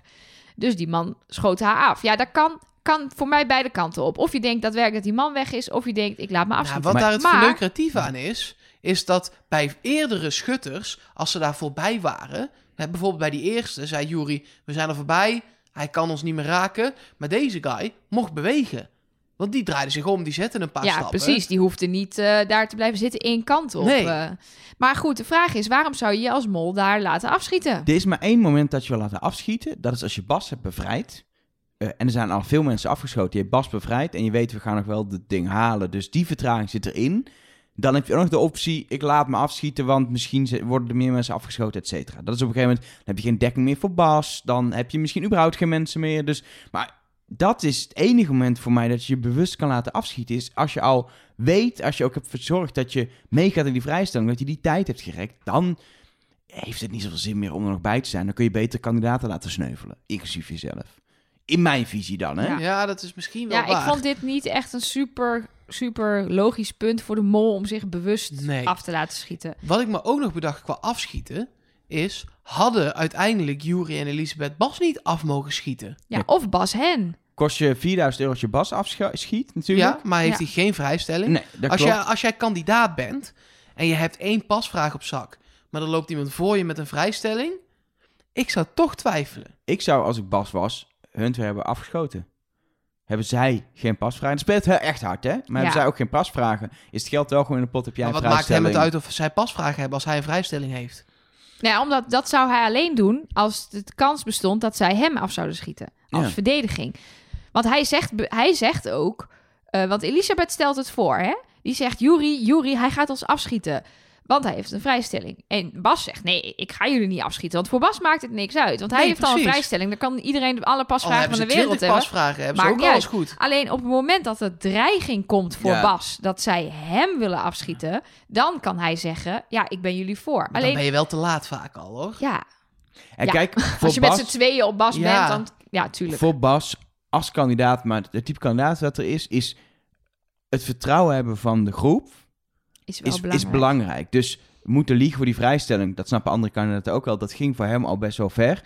Verder wil hij echt, als hij zegt, ik ga hem niet afschieten, gaat hij het ook niet doen. Want het, dat vertrouwen heeft hij nodig. Volgende keer als hij voorstelt, volgens mij moeten we het zo doen. En zorgen dat het op die manier gebeurt. En geld in de pot komt, want dat is nu toe hoe het werkt bij Bas. Ehm, dus nee, ik, eh, ik, Maar- ik, ik, ik, ik snap dat hij niet heeft afgeschoten. Maar het, Zou- ik had het misschien wel... Ja, ik weet het niet. Ik bedenk me nu, hè. Was die vrijstelling per se voor Bas? Of kunnen ze Bas afschieten en zelf met die vrijstelling over de finish komen? Nou, in principe, als eh, eh, eh, Bas wist waar die hing, die moest hem nog pakken. Maar als, eh, als Elisabeth hem daar had afgeschoten omdat zij die vrijstelling zag en had hem niet gepakt, dan had ze hem denk ik kunnen Of pakken. op de heenweg richting Bas zijn ze ook al achterom ja, gegaan. en dat was een heel opvallend moment. Dat Kaat daar heel erg zit te heuien dat ze door moeten lopen. Zola- zodra ze langs die luiken komen, zegt Kaat... Snel, snel, Juri, tot aan de hoek moet je het snel doen. Misschien omdat ze weet, hier hangt een vrijstelling. Maar ja, aan de andere kant, als zij de mol is... waarom zou ze... Dan maakt het haar toch niet uit dat die mensen een vrijstelling vinden? Ja. Dus ja, ik ben weer helemaal in de war, want alles is uit te leggen naar wel de mol en niet de mol. Lekker spel, hè? Ja, lekker Ja. spel dit. Lekkere aflevering. Ehm, deze opdracht levert 4000 euro op. Pot komt op 18.950 euro. Nu pak ik hem helemaal. Dat wordt nu echt interessant. We Mag gaan- nog steeds niet We trouwens. gaan langzaam richting halfjaarsalaris, jongen. Dat is toch lekker. En ehm, verder, ook niet onbelangrijk, twee Verdien jij pasvragen... zoveel? Bruto. Twee pasvragen voor. Juri. eh, twee pasvragen voor Elisabeth. En één pasvraag voor eh, Bruno. Eén per ongelukke pasvraag voor Bruno. Ja, dat was wel bizar. Oh, ik heb nog die voor Bruno in mijn zak. Geloven jullie dat? Of denk Ik je dat daar Ja. opzet in het spel was? Waarom zou je dat opzettelijk doen? Geen idee. Ik zie geen reden om dat opzettelijk te En doen. Bruno was er ook echt heel blij mee. Ja. ja. Dat Ja, en ik wel- zie Elisabeth wel als een dusdanig harde kandidaat dat ze het echt niemand gunt. Inclusief Bruno niet. dat het wel haar bedoeling was om echt alles overboord te gooien. Ze waren trouwens, wat betreft die paswagen, allemaal hard. Jury wilde Ja. ook die van Eva niet meenemen, ondanks dat ze ziek was. Kaat wilde het niet. Ja, dat heeft Eva natuurlijk een beetje aan zichzelf te danken, want die had er al ooit twee. Letterlijk, tekst was ook, ja, die heeft al gehad. Nou, Prima. is ook zo. Is ook ja. zo. Maar dat zien we in de Vlaamse mol en de Belgische variant wel vaker. De kandidaten zijn en terecht hard. Want jij, ze- jij maakt net de grap, het is een half eh jaarsalaris. Dat is het ook echt. Ja, dat is het eh, voor en dat iedereen loopt die nog meedoet op tot een jaarsalaris als je het een beetje goed doet. Ja, Eh, dan moet je, dan- je gaat hard zijn om het spel te spelen, maar ook voor, voor de cash. ja. Ja, want het, zeker nu die pot een beetje oploopt, gaat dat echt wel meespelen. Ja, natuurlijk. Ja. De test en de eliminatie volgen dan. Ehm, hebben jullie nog opvallende dingen gezien bij de, bij de biechten? Anders dan het feit dat, ehm, dat eh, er letterlijk wordt, eh, wordt gezegd wie Eva verdenkt? Ja, eh, Elisabeth verdenkt Eva. We hebben al eerder gehoord dat Bruno Eva verdenkt. En Kaat zegt letterlijk: Ik heb alles op één persoon ingezet. Eva. Nou, we hebben gezien hoe dat afloopt. Dat is eigenlijk het enige opvallende. En daar, daar zat ik al een beetje op. Wat, ze laten het allemaal zien. Wat, wat open en bloot. Maar het was wel duidelijk waarom dat open en bloot was. Ja, Vanwege de exit. het was een gekke exit. Want ik vond Eva een beetje blasé. Die was misschien gewoon nog steeds ontzettend ziek. En Onder de, onder de paracetamol, Ja. Neurofen, eh, spullen, eh, Zoiets meuk. zou het misschien zijn. Want ze had wel een hele, ehm, zeg maar, zo'n lach die alleen op je mond zit en niet in je ogen. Weet je wel? Dat je, oh ja, jammer. eh. maar ik had wel eigenlijk verwacht dat ze, ja, wat meer ondaan zou zijn. En de kandidaten waren duidelijk toch ook wel bezig met, oei, daar gaat mijn mol. Eh, in plaats van, oh, daar gaat een hele lieve kandidaat, zoals bijvoorbeeld met Lisbeth of met Martijn. Wat ik ook meteen dacht is, Eva heeft dat dan daar wel heel goed gespeeld. Want ik heb haar geen seconde verdacht in de uitzending. Nee, ik ook niet echt, volgens ik heb mij. er niet afgeschreven, maar ik zat wel steeds... Ik zat heel vaak... Moet ik niet Eva gaan? Ik zat meer bewust van... Moet ik Eva niet gaan verdenken? Want ik heb er niet afgeschreven, maar ik had ook nooit zoiets van ze is het. Maar dat is ook heel raar, hè? Als je iemand nooit af kan schrijven, maar ook nooit echt verdacht gaat maken...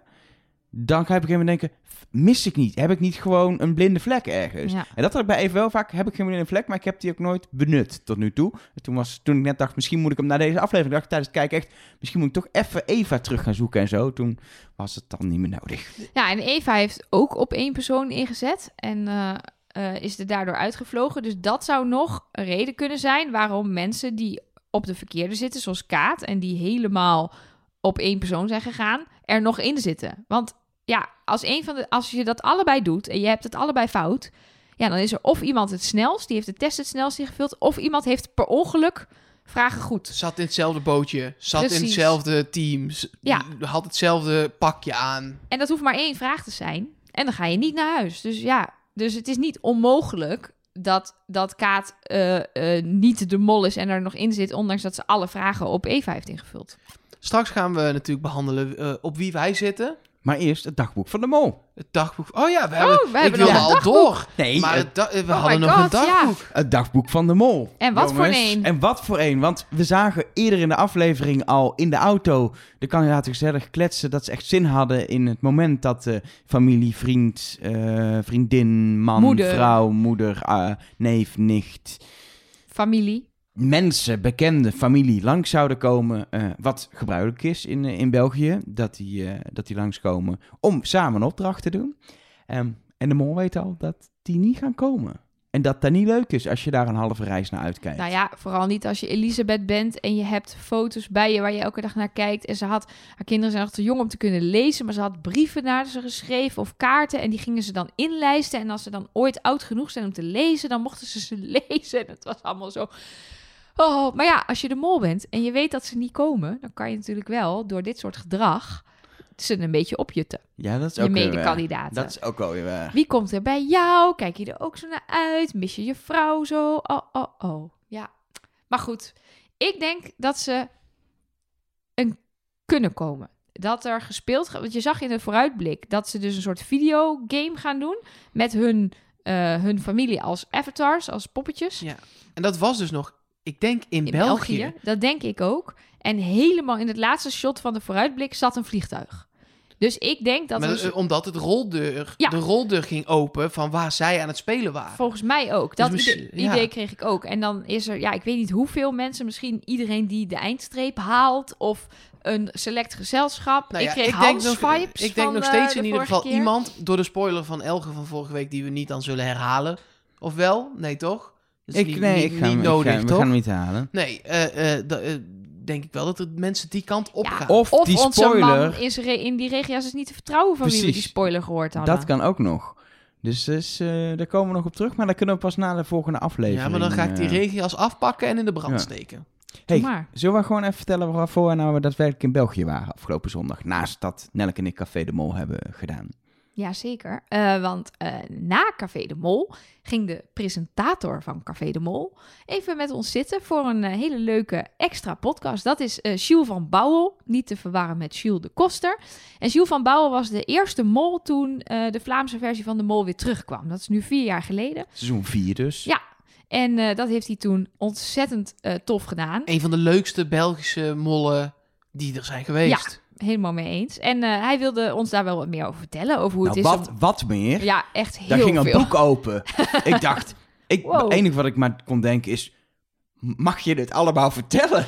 Nou ja. Ja. ik heb vandaag een officieel mailtje. de- we hebben hier een eh, extra podcast van gemaakt. Voor de mensen die ons via eh, Patreon steunen. Daar gaat Mark uiteraard zo alles over vertellen. Want we gaan dit format niet doorbreken. Maar ik wil alvast even zeggen dat eh, eh, ik vandaag pas een officieel bericht heb gehad van de eindredactie van het programma De Mol. Dat we daadwerkelijk alles mogen delen wat in die podcast zit. We hadden het al lang online staan voor de patrons. voor de patrons. Maar ze zijn het ermee eens. Alles wat Chill heeft verteld, eh, dat mogen jullie weten. Maar hij vertelt over hoe die molde, maar ook over hoe die soms bewust niet heeft gemold. Bijvoorbeeld, Eh, ja, we, hadden het net over die 1100 euro die Bruno ophaalt omdat die in zijn nek werd geheigd. Eh eh Gilles vertelt bijvoorbeeld, alvast tipje van de sluier, eh, dat hij ook wel eens bewust geld heeft gepakt bij iemand die hem heel erg verdacht om die verdenking weer een Ja. beetje weg te leiden. Precies. En, en ook wat ik ook opvallend vond, dat had ik ook al wel gelezen in het humorartikel met de makers van de mol.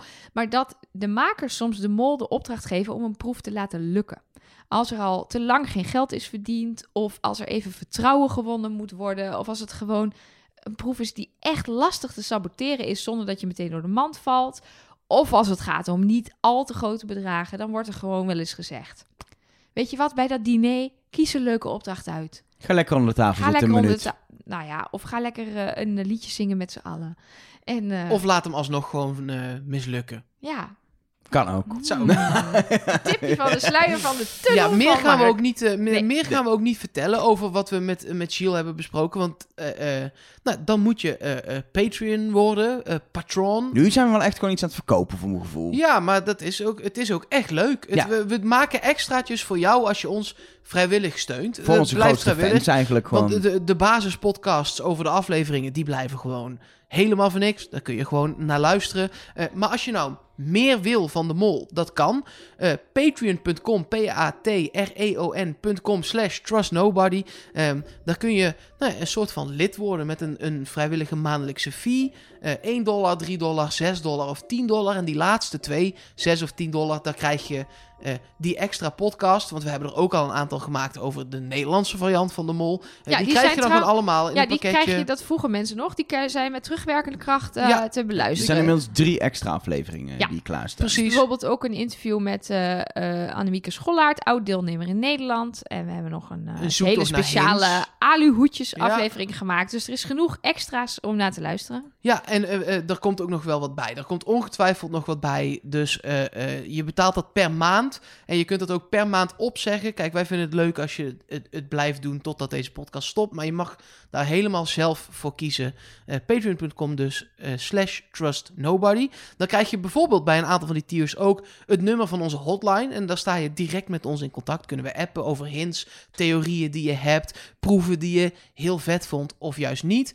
Eh, dat kan in tekst, daar ga ik er zo meteen nog wel een paar van behandelen. Maar dat kan ook in audio, daar gaan we dadelijk ook naar luisteren. Maar eerst, want dat krijgt iedereen, ga jij met jouw zoetgevoiste stem, Elger, Mm. alle nieuwe patrons, alvast dankjewel dat je dat bent geworden, voorlezen. En een oude patron, eh, want we kregen een berichtje van Gilbert.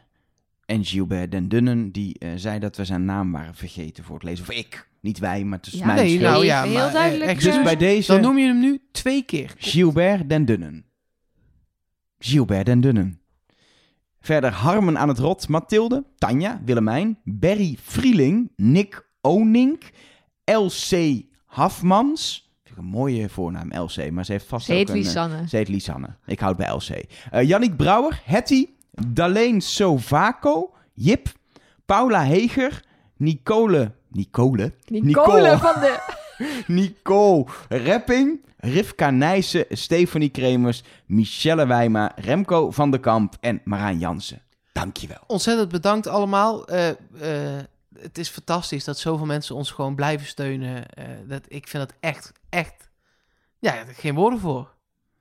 En We onder... lullen podcast vol van twee uur. En, ja, en dan Ja, dit nee, hebben we ik gewoon vind geen woorden echt, voor. ik, vind dat, ik had het echt heel niet verwacht. Nou, om, maar even aan te geven. Je krijgt gewoon, als je eh, eh, eh, drie, zes of tien, krijg je het nummer van de hotline Mhm. in een envelopje toegestuurd. Briefjes, die moet ik printen. In, in het beginsel had ik er 40 geprint. Ja, En toen zei ik, nou, als die opgaan, dan, eh, dan vind ik het mooi. Nou, inmiddels heb ik eh, eh, zes keer moeten printen. En elke keer denk ik, ja, wat is dit toch fantastisch. Ja, en hetzelfde met, met de Trust Nobody Mol boekjes. Die bestellen we steeds in een kleinere oplage. Eerste keer 50. Nou, daar gaan we misschien wel twee seizoenen mee doen. Ja, mee doen. misschien Nou, wel drie. Echt niet. We hebben nu al twee keer nieuwe laten komen. Want het gaat maar door. En stickers komen standaard. Minstens een abonnement dat ze gewoon iedere maand een nieuwe stapel brengen. Want elke keer denken we, maar we zijn er nu al doorheen. Doe nog één set, maar dan eh 100 stickers. En dan is het, oh, eh, de stickers zijn op jongens. Weer 100 stickers. Komt ook omdat ik wel eens een sticker ergens op een wc waar heel veel stickers zijn plak, moet ik erbij vertellen. Ik vind het zelf Oh. ook wel leuk om ergens achter te laten. Dus als je ooit eh, een, een Trust Nobody sticker ergens vindt op de Wat wc... is de gekste plek waar je hem hebt gehangen tot nu toe? Eh, er, hangen ook Trust Nobody, nou niet meer denk ik, maar er, hingen Trust Nobody stickers in Austin toen ik daar was. Toen we ook een podcast eh, via de verbinding hebben opgenomen. Ik heb wel in Amerika ook geplakt. Mooi. Ja, dat dacht ik, ik ben er toch hè. Zullen we naar de audio-appjes gaan van Ja. de hotline? Ja, zeker. En eh, we hebben er een eh, van een groot fan, namelijk eh, Peter Schoondewoerd, trouwe luisteraar. En die heeft een vraag voor jou en jou. En dan wijs ik nu naar Mark en Elger. Oh, niet naar, de, naar die andere mensen hier van het publiek Ja. die er nog zitten. Wat vinden jullie ervan? Eh, ja, dit was eigenlijk een live sessie, daar hadden jullie niet door. Nee, hier komt het appje van Peter. Ik heb een vraagje voor vooral Mark en Elger. Want die zitten, neem ik aan, nog steeds in de Axeltunnel. Ik zat dat interview eh, met de Humo eens even te lezen, waar Nerke het in de vorige podcast over had. En daarin vertellen de makers dat ze uiteindelijk een andere mol hebben gekozen dan dat ze vooraf hadden gedacht. Omdat ze zo ver- verbaasd waren over de leugencapaciteit van die kandidaat. Nu vraag ik me af, hoe kijken jullie daarnaar vanuit de Axeltunnel? Want Axel was toch helemaal niet zo goed aan het liegen bij die ondervraging van Gilles. Zou dit niet tegen Axel als mol pleiten? Ik wil deze heel graag aan jou doorspelen, eh, Elker. Nee, maar d- dat heeft een reden. Omdat als ik er iets over ga zeggen, dan geeft het weg wat ik straks wil gaan zeggen. Ehm, ik, dat is, eh, het punt is dat ik, dat ik inderdaad Axel al best wel had ook afgeschreven totdat ze acties kwamen. En dat dit ook wel in mijn achterhoofd zit. Dat met die molkeuze, nee. Jij zou niet voor Axel gekozen hebben Nee. daar. Nee. Maar zijn acties, ja, deze aflevering ook wel weer wat minder. Dus het is ook, ik blijf, dat gaan we straks horen, maar ik blijf wel op Axel. Maar ik was er na vorige aflevering zeker er weer van dan deze aflevering. Ehm, en dit speelt continu in mijn achterhoofd. Dus Ja. ja, Ik, ik, snap, ik snap het punt van Peter. We hebben nog, eh, we hebben nog, eh, we hebben nog een appje. Klopt. We hebben heel veel appjes, maar we kiezen er altijd maar een paar uit, want anders wordt deze podcast zes uur. En we hebben al vaker gehoord dat er luisteraars zijn die dat niet erg vinden, maar wij vinden dat Wij wel. We moeten ook een keer slapen. Ehm, Rinke eh, Pleging die stuurde ons een appje. Die kreeg een eh, ingeving op een bijzondere plek. Lieve makers van Trust Nobody. Ik stond net onder de douche en toen ben ik volledig de Axeltunnel ingeschoten. En die Axel is voor mij ontzettend ongeloofwaardig. Als je bedenkt dat die man een gezagvoerder is, piloot, dat zijn mensen die initiatief nemen, leiding nemen, zeer sportief, hebben een flinke conditie, moeten ieder jaar medisch gekeurd worden, moeten ook sportprestaties leveren. Nou, hij levert echt geen drol. Hij neemt geen leiding. Hij loopt bij die wandelclub van de niet sterke, maar loopt wel met dat gewicht.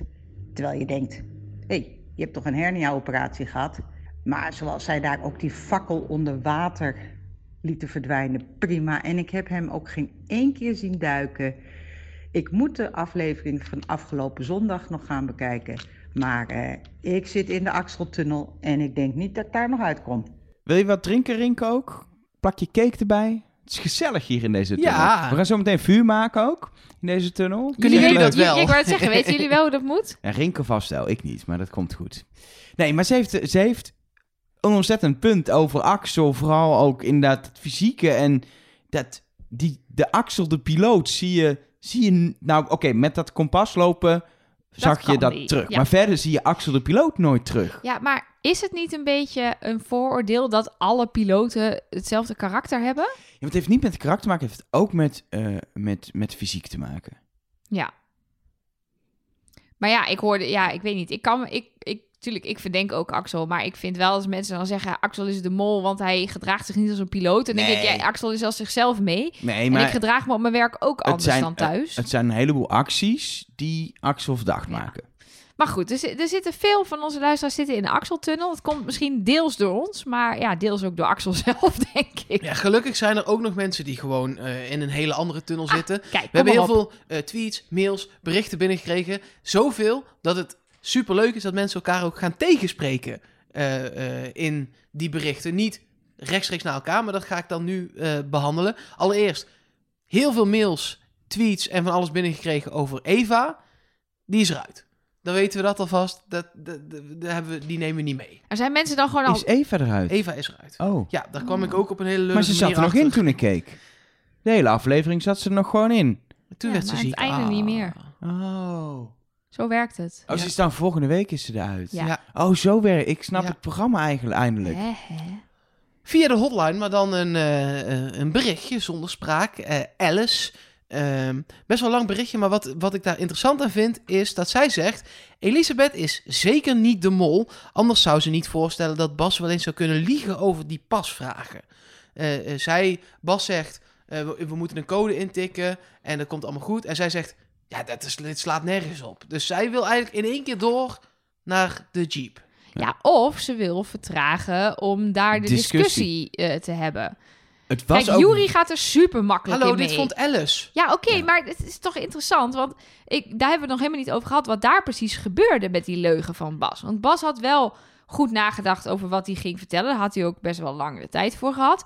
Ehm, en hij dacht, nou ja, ik ga ze het in hun eigen belang maken om met mij mee te gaan Maar terug. Het werd iets te veel eigen belang, want hij had zelf maar één pasvraag. Wat inderdaad dat op was- extreem ongeloofwaardig Ja, was. dat was een domme fout. Ja, hij had moeten zeggen, ja, nee, dan krijg ik ook twee pasvragen. En dan hebben we allemaal hetzelfde belang en dan gaan we die, die, die code halen.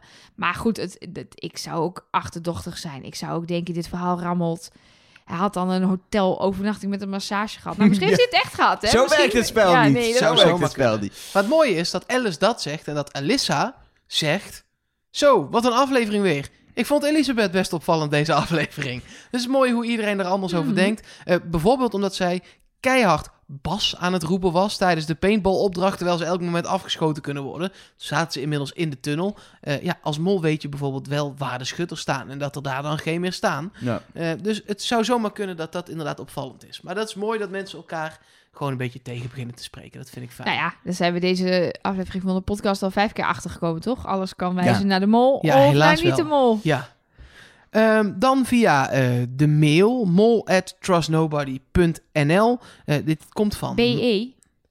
Ja, deze komt van NL. Oh. Ik kan er niks aan doen. Oh. Het Maar mag ook werkt BE. allebei, toch? Het werkt allebei. werkt nou, is- dat is allebei. het zijn multi-country. Ja. Multi-country. Mu- ook. Multi-country, ja. Multi-country. Goed woord. Ehm Mai dus, die zegt... eh, Hoi Nelleke, Elger en Mark. Hoewel jullie met de laatste aflevering van jullie podcast mijn hart in een axeltunnel aan het duwen zijn, kan ik maar niet loslaten dat in aflevering 2 de mol aan het begin van de kookopdracht werd gebriefd met dat je een scheutje het hele gerecht kan verpesten en dat Elisabeth degene is die overduidelijk nog een scheutje toevoegt aan de groente. Ja, maar dat was een scheutje olie. Ja, die groente was niet het In een, issue. in een wokpan. Ja, dat, sorry hoor, maar ik de- denk niet dat dat het gerecht gaat het zat in de saus. Het zat in de dipsaus. En wie had het de hele tijd over dipsaus? Kaat. Ja. Maar goed. Eh, dan een tweet van eh Ed de Tunnelvisie. Die zegt, een hint naar Bas. De bewakers van het pad vertellen dat eh één van de vijanden aan hun kant staat. Dat is in, in dat, in dat Ja. stukje waar, wat ondertiteld wordt, zeg maar, in, in beeld. begin. Ja, Eh, Bas begint die opdracht in vijandelijk gebied en staat dus letterlijk aan hun kant. En dan zit hij ook nog eens in een tunnel. Hmm. Dan gaat mijn alihoedje wel Het was een beetje lege van tunnel. flapperen. Ik zit er niet in, in die tunnel. Dat was de eerste aflevering dat ik in de bastunnel zat. Oh, Maar nu ja, niet nee, meer. Nu daar ben jij weer uit. Ja, precies. Ehm, ja, ik vind dit... eh, eh, ik, ik geloof er niet zo in. Kijk, als ik Bas heel erg had verdacht, dan had ik gezegd... Ja, hey, mooie hint. Maar ja, maar wij zijn er alle drie een beetje van overtuigd dat je daar niet wil zitten, toch? Als mol. Ja. Nee. ja, Of zou- echt alleen, of echt, ik zie dat echt alleen als briefingmoment. Maar niet, voor het spel vind ik het echt Nee. onhandig. Nee. Ik je hebt zo geen invloed op, eh, op Je hebt de groep. nergens invloed op. Zij komen gewoon... Je hebt nog 10 minuten op de klok, dan komen zij bij jou aan. Dan weet je helemaal niet wat er allemaal is gebeurd. Nee, precies. En als je nog, eh, eh, stel er zijn nog twee minuten op de klok voordat ze bij jou komen. Ja, dan ben je klaar. Ja, Dan kun je niks. Ze, je, het is alleen interessant om daar te zitten als zij met nog 40 minuten op de klok naar jou toe zijn gesjeest. Dan kun je gaan vertragen. Maar dat ja kun maar niet, dan- zelfs dan. Wat, hoe wil je dan die 40 minuten in die paar honderd meter Daarom. heen en weer rennen? Nee, daarom. Oké, ga door. Ja, ehm, dan nu wel mol at trustnobody.be. Mark Koenen heeft daar een berichtje naartoe gestuurd. En hij begint langzaam in een hele uitgebreide mail eh, in een Bruno-tunnel te kruipen. Zo Oh. hebben we Ja. voor ieder wat wils. Daar heeft hij inderdaad via de hotline ons al op voorbereid dat hij dit nog zou mailen. Dus ik nou, ben het benieuwd. is een, een hele uitgebreide mail, maar ik, ik, we kunnen niet alles behandelen. Dus eh, ik, ik ga er heel even doorheen. Hij heeft ook wel mooi om te zien dat heel veel mensen ook dingen terug eh, kijken. En niet alleen op deze aflevering dan zich dan baseren. Eh, maar zijn ogen zijn eh, geopend bij de Vovinam-proef. waarbij ze zichzelf moesten wapenen voor die Mhm. aanvliegende studenten. Bas, Jury en Bruno worden het minst verdacht omdat ze alle drie deze zware proef goed gedaan hebben. Maar door al twee keer van de mat te zijn gegaan, komt er in de groep die het geld bepaalt twijfel en verdubbelen ze na 800 niet. Je kunt zeggen dat er 1200 gewonnen is. Hij denkt dat er 2000 verloren is. eh, en verdenkt dus wel een van die drie, in dit geval Bruno. Best een leuke theorie nog. Jongens, die Bruno, die Bruno. Eh, dan heb ik er nog één. Eh, ik hoop dat ik het goed uitspreek. Tolunai stuurde eh, een mailtje aan mol@trustnobody.nl dan weer. Ehm, en ook daar gaat het over een Bruno-tunnel. Ik vind het Ah, toch wel interessant ja. dat mensen... eh, hij is heel erg slim, maar haalt wel het één na minste geld op. Eh, ja, want dat is even... Mark, hoe staat het met Follow the Money? Ja, zal ik dat meteen maar behandelen? Ja, pak wil ik het er nu even bij. Want, want je zegt hier nu weer Bruno onderaan. Je hebt al eerder daarna gehint. Ja, Hoe zit dat? Nou, hij haalt. eh, eh, het ligt er een beetje aan hoe je telt. Die, die laatste opdracht bijvoorbeeld, 4000 euro.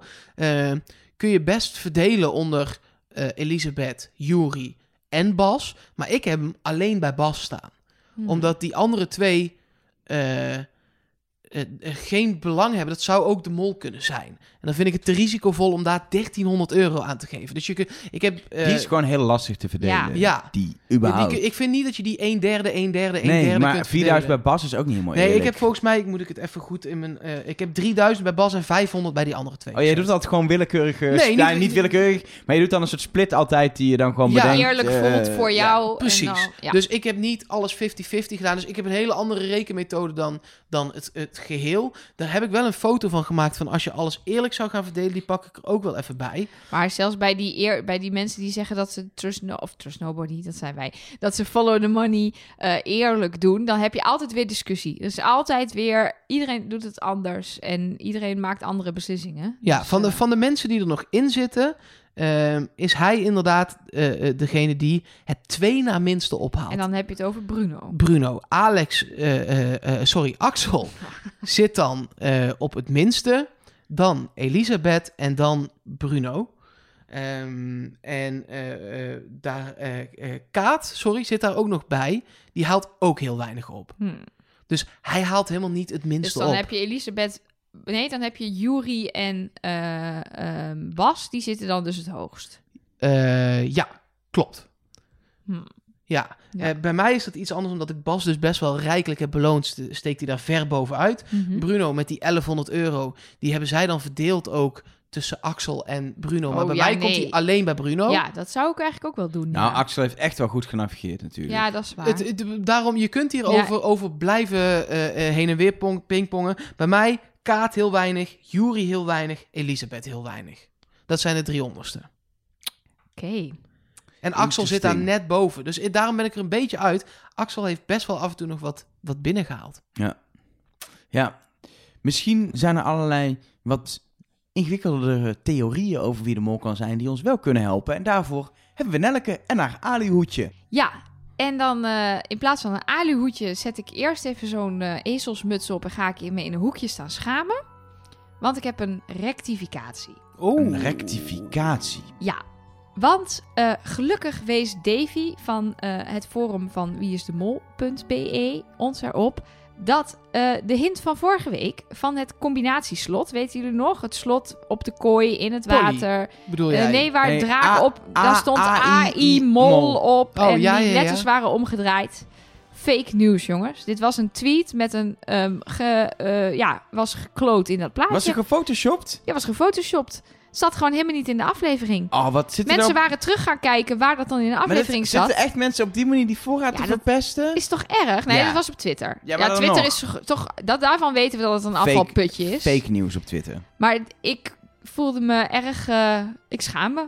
Want ik had het zelf natuurlijk moeten checken of dit niet ook in de aflevering... Nou ja, weet je... Mea culpa. Mea culpa. Fact check. Fact check is belangrijk, mensen. Precies. We gaan vanaf nu alles eh, wel factchecken. Want er is heel veel te doen om het laatste avondmaal.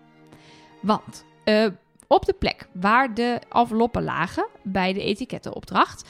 daar hing in die hal of in die wc of welke balzaal dat ook was... hing een schilderij van het laatste Ja, avondmaal. dat was de, was de echte. De echte. Nee, ik denk het niet. nee, nee. Er zijn Oh, heel veel nou, schilderijen nee. gemaakt Ja, eh, van precies. het laatste dat is dus het punt. Er zijn dus allerlei mensen eh, theorieën hierop gaan baseren op het laatste avondmaal van Da Vinci. Eh, van Leonardo da Vinci, waar eh, mensen zeggen, ja, dan zit eh, Petrus II van links. Maar dat schilderij wat daar hing, was het schilderij van Juan de Juanes. Dus niet die van Da Vinci, niet de bekendste. Maar is die daarop gebaseerd wel? Of hoe zit... is- Ja, het was een reproductie, denk Ja, ik. precies. Eh, volgens mij heeft er ook iemand, want ik, mij was het schilderij opgevallen, omdat er al een verwijzing naar het laatste avondmaal zat als hint in het seizoen waarin Gilles de Mol was. Aan de andere kant pleit dat misschien dit een beetje vrij, want eh, toen zat er een hint in. Het laatste avondmaal was te zien en op dat schilderij eh, eh, was Petrus. en Petrus is natuurlijk voor de mensen die dit verhaal niet kennen, degene die Jezus verraden heeft. Dus dat is Judas, toch? Oh, sorry, zei ik de hele tijd Petrus? Jezus, heb je het nou verkeerd gezegd? Ik heb overal Petrus opgeschreven, maar ik bedoel Judas. Judas. Weer een rectificatie. Weer een. Dit gaat echt heel lekker. Excuses, luisteraars. ik zou niks meer geloven wat ik Je zeg. hebt niet echt goed opgelet in de bijbelstudieles nee, als kind, hè? ik ben Nee. echt... Het is die ene die hem gaat zoenen op een ik ben nogal moment. agnostisch, jongens. Maar goed, het komt volgende, erop week, neer. volgende week donderdag kun je Ja? kiezen of deze podcast opnemen of The Passion kijken. Kies maar. Nou, Is dat volgende week donderdag? echt wel Ja. deze Ik podcast ga de opnemen Passion hier. kijken. Oh, sorry. Ik Wanneer bedoel- gaan we dan deze podcast opnemen? Ja, kijken we wel even. Oké, maar goed. Ik had het dus over Judas, de verrader. Nou ja, uiteindelijk eh, komt het erop neer dat er dus al een keer een verwijzing, een hint is geweest met het laatste avondmaal. Dan denk ik, die mensen van de mol zijn zo creatief. Gaan ze dan serieus in dit seizoen weer iets stoppen? En toen herinnerde ik me De plotseling verfboom. dat ik dacht, hé, hey, die verfboom kwam terug. En er waren nog een paar momenten dat wij in de podcast hebben gezegd... hé, hey, dit lijkt op een andere aflevering. Sterker nog, er zat dit keer een, af, een opdracht in... die we in Nederland al een keer gedaan hebben. Dus is het dan misschien toch een thema?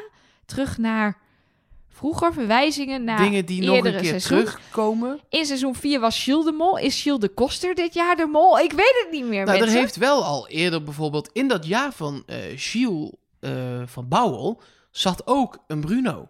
Ja, daar zat iemand die heet Bruno, dat klopt. Moet, eh, zou, zou dat dan, dat, de terugkeer van die naam, dat dat uiteindelijk de hint is met dat er ook dingen terugkomen? Dat is lastig, want dan zou je het van tevoren bedacht moeten hebben en je wist niet wie de mol was. Ik ga Nee, mezelf dat- nee. hier even ontkrachten. Dat is waar, Dat want dan hebben ze dus het laatste avondmaal daar nog opgehangen. Nee, Ja, lastig. nee. Maar los ik weet daarvan. Ook, ja, los daarvan. ehm, ehm, ehm, is, ja, is het dus niet heel duidelijk wat je daarmee moet. Maar zijn mensen daar wel heel erg mee aan Maar kun je, eh, kun je er geslagen. staat natuurlijk aan twee En- kanten van de tafel. Kun Ja, je daar precies. iets mee? Nou ja, nee, er, zijn, er zijn verschillende theorieën. Kijk, in Café de Mol is het bijvoorbeeld... Op dat schilderij zit er een man in een geel gewaad rechts vooraan. Dat is dus Judas en eh, de verrader. En als je het shot zag van de tafel... met de gastheer en de gastvrouw aan de linkerkant op de kop... dan zit Axel op de plek van Judas. Maar je kan het niet vergelijken, want dat rare schilderij... daarin, dat kennen we, er zitten alle mensen aan één kant van de tafel. Ja, maar zo kijken de, de, de, de meekijkers, de dames die er naar kijken, hebben eh, beide kanten van de tafel naast elkaar. Die zien gewoon zeven mensen met de namen ook erboven, zodat ze weten wie wie is. Vrij handig voor de dames. Ja, Die zien het op die manier. Dat klopt. Daar kwam bijvoorbeeld Kim Sal- Salabim mee op het forum. Nadat er heel veel gedoe was over welk schilderij dan en wie dan. Ehm, en daar zegt ze dat op de plek van Kaat broeder Jacob zit. En wat ging Kaat zingen? Broeder, Broeder Jacob. Jacob. Wauw. Ja, dat is Kijk. wel een goeie. En als ik dan op Kaat zit en ik lees zoiets, dan denk ik... hey, dat is wel leuk. Dus ja, of het iets is, ik weet het niet. Eh, en of het nou ooit iets wordt met die verwijzingen naar vorige seizoenen, eh, we gaan het zien. Ehm, iets wat ons heel vaak is getipt, maar eh, wat niks betekent, eh, denk ik, is de weerspiegeling van Axel. Bij de eliminatie zie je in het zwarte scherm Axel weerspiegeld. Wouter Boers heeft dat voor ons even opgezocht of dat vaker zo is. En dat is niet vaker het geval. Nou, dan schrijf ik hem eigenlijk af. Als dit nou elke keer was... En je zit daar gewoon, er staan lampen op, want het is tv. Ja, Nee, maar dus, dus zit je Ja, daar is wel gewoon. waar. Ja. Ehm, waar mensen ons ook nog op wezen, eh, en wat ik zelf ook nog wel even heb stilgezet en op heb ingezoomd, is wat staat er nou eigenlijk op die dog tags eh, die ze meekrijgen? Nou, daar staat dus hun voor- en achternaam op en de mol 2019. Ehm, en in eerste instantie was die van Eva, eh, of die van Elisabeth in beeld, moet ik zeggen. Ehm, en toen dachten mensen, kijk, Elisabeth en mol. Maar later waren ook die van Eva in beeld en daar staat ook gewoon de mol op. Dus ik denk niet dat bij de mol op zijn dogtag mol stond, maar bij iedereen. En dan heb ik nog iets heel raars, jongens. Eigenlijk Als meerdere je rare dat dingen. zegt, Meerdere rare dan, dingen. dan ga ik er even goed voor zitten. Ik ook. Peter wees ons hierop dat mensen op het forum eh, dit hadden ontdekt. Als je Bas opgesloten ziet worden in zijn gevangenis, in zijn cel, dan staat daar een houten bed in de hoek. Zo'n keihard bed zonder poespas, geen lakens, niks. In het volgende shot zie je Bas zo heel treurig zo de, de, tralies vastgrijpen. Is dat bed volkomen gedemonteerd. Dat staat in planken tegen de muur. Daar is niks meer van over. En er ligt een zwarte helm. In het shot daarna is het bed weer helemaal in orde. Er is dus sowieso in de montage eh, geknipt. eh, met verschillende momenten. Dat is niet chronologisch. Dat, dat kan niet. Want ja, of, of Nee. hij heeft in no time drie keer dat, dat- bed in elkaar gezet Dat en weer kan. uit Dat je in de montage daarbij een beetje speelt met de volgorde van de beelden om het een mooie Ja. montage te maken. Met maar de was het dan in leuk. een andere kamer? Nou ja, dat, Of ze dachten, oh shit, we moeten dat bed wel even in elkaar zetten. Dat ziet er niet uit. En ze hadden daarvoor die shots al gefilmd. Maar dan is het raar dat nee, je maar toch het die bed shots staat, gebruikt. is in elkaar op het moment dat hij opgesloten wordt. Dus dat zou betekenen dat hij opgesloten is. Ja, kan natuurlijk, het is televisie. En er dan weer uit moet of om het bed in elkaar te zetten, om het opnieuw te filmen dat hij opgesloten Of ze wordt. hebben het feit dat hij opgesloten wordt juist helemaal achteraf nog gedraaid omdat ze daar niet hadden.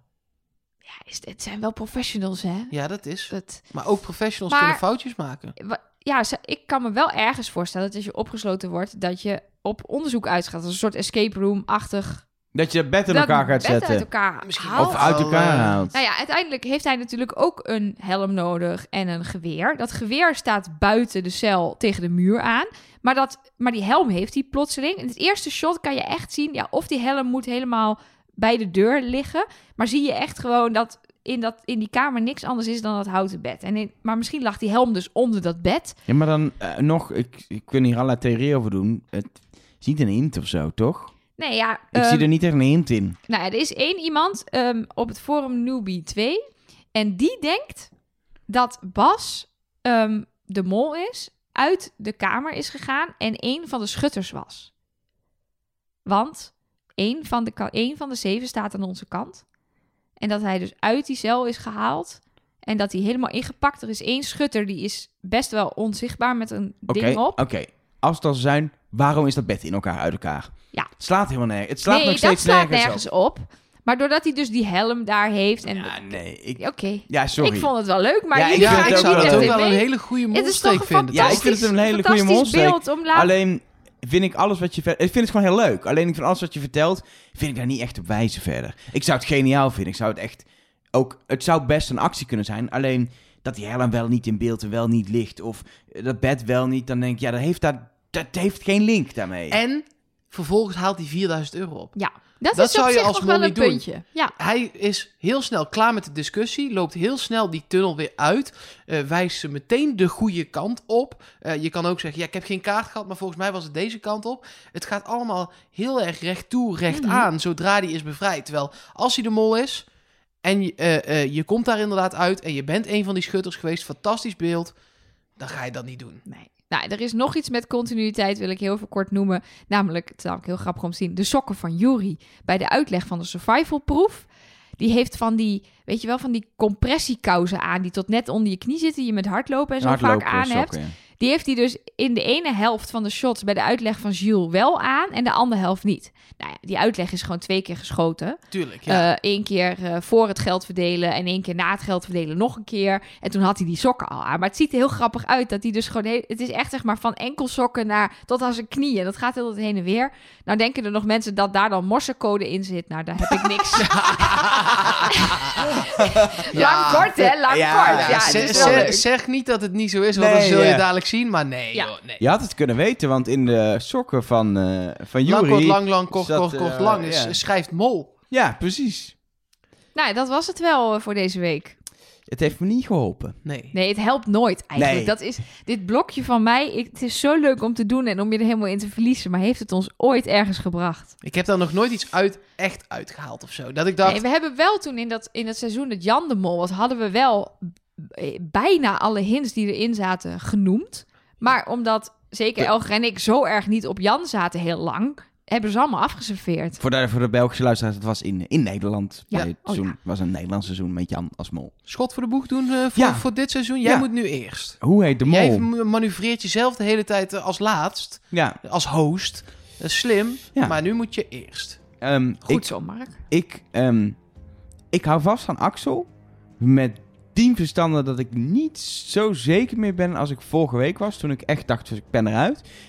Eh, hou ik zeker vast. Maar ik heb opeens in mijn ooghoek een molshoop gezien. Zo vaag. En ik heb het idee, ik heb een beetje waas op mijn scherm nog, dat ik Bruno zie.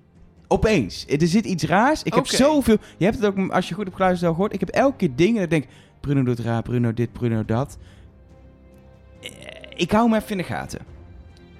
Nelleke. Ja, ik eh, heb een, zit in een vergelijkbare situatie. Ik, Bruno kwam sinds vorige week. eh, ik wil, eh, het is een wedstrijd dit, hè? Dus even.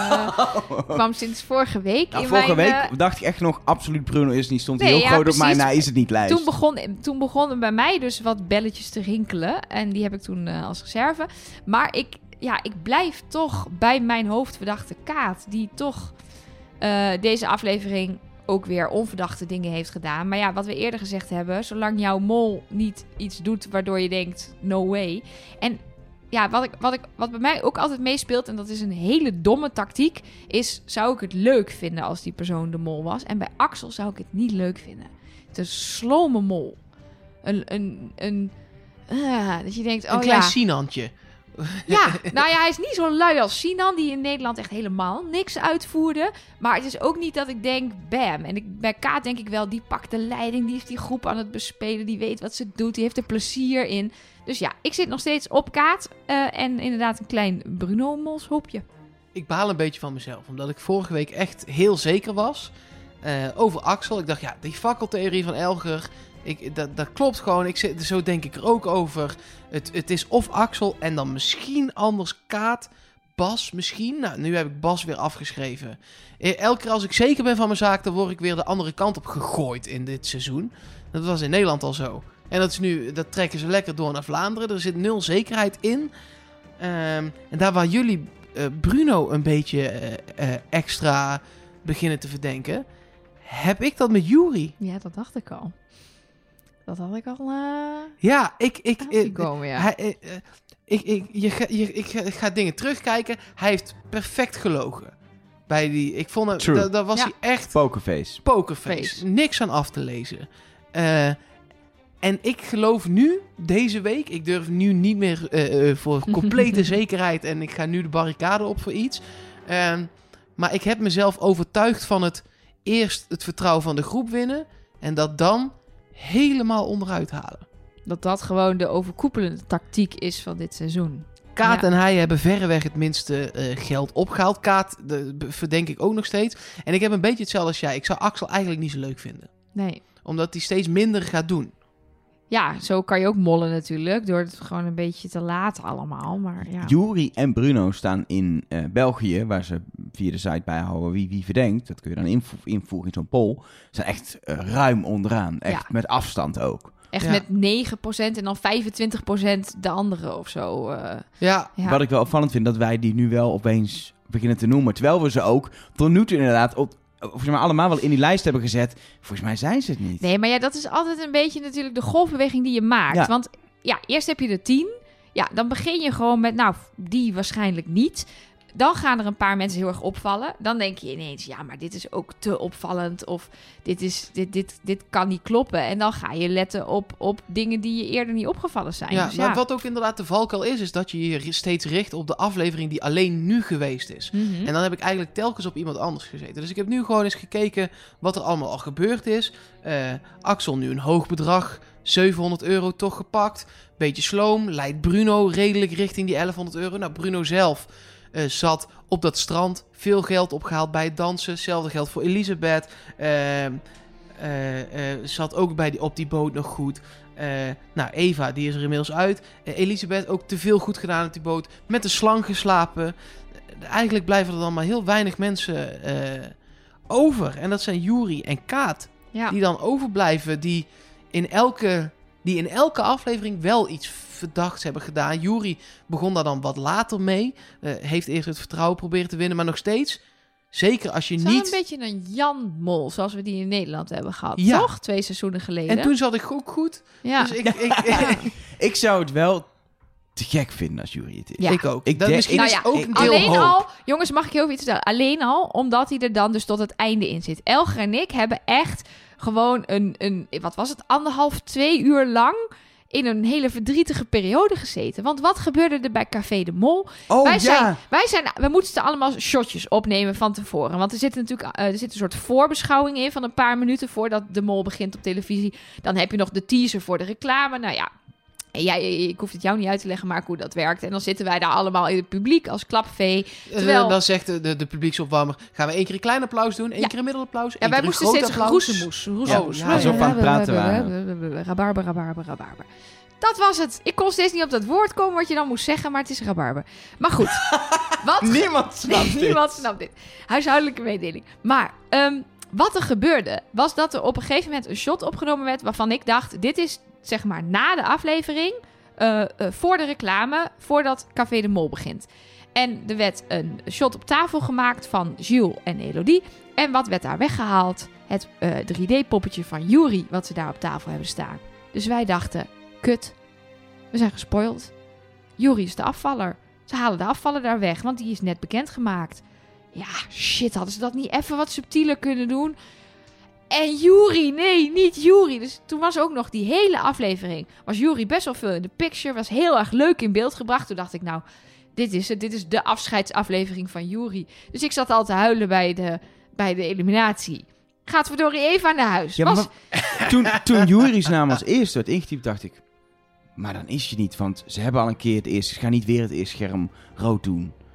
Dus toen doet hij hier aan. dacht ik, nee, maar dan is je het niet. Als hij nu als eerste het gegaan... was wel echt een collectieve zucht daar in Café de Mol. Want veel meer mensen hadden dit Ja. opgemerkt natuurlijk. Dus Niemand had het volgens mij ook met Anne. We hadden het ook helemaal niet tegen elkaar gezegd. Omdat ik denk, ik heb het gezien. Maar, als misschien- Nelleke het niet heeft gezien, verpest ik het voor haar. Dus ik zeg niks. Maar dat hadden volgens mij heel veel mensen. Niemand praatte erover. Maar Maar iedereen was had- gewoon heel blij dat het niet zo was. Ja. En Misschien is waarschijnlijk... het dus ook een beetje hoop bij mij dat hij het is, omdat hij dan omdat tot het hij dan einde tot is. het einde Precies. Maar ook hij, gewoon voor, het feit dat wij de hele tijd zeggen... hij is zo'n fanatieke jongen, hij eh, doet die zo goed, heeft hij... eh, eh, nogmaals, moet je wel niet dat hele bedrag door drieën delen, die 4000 euro, maar gewoon een, een beetje minder bij hun.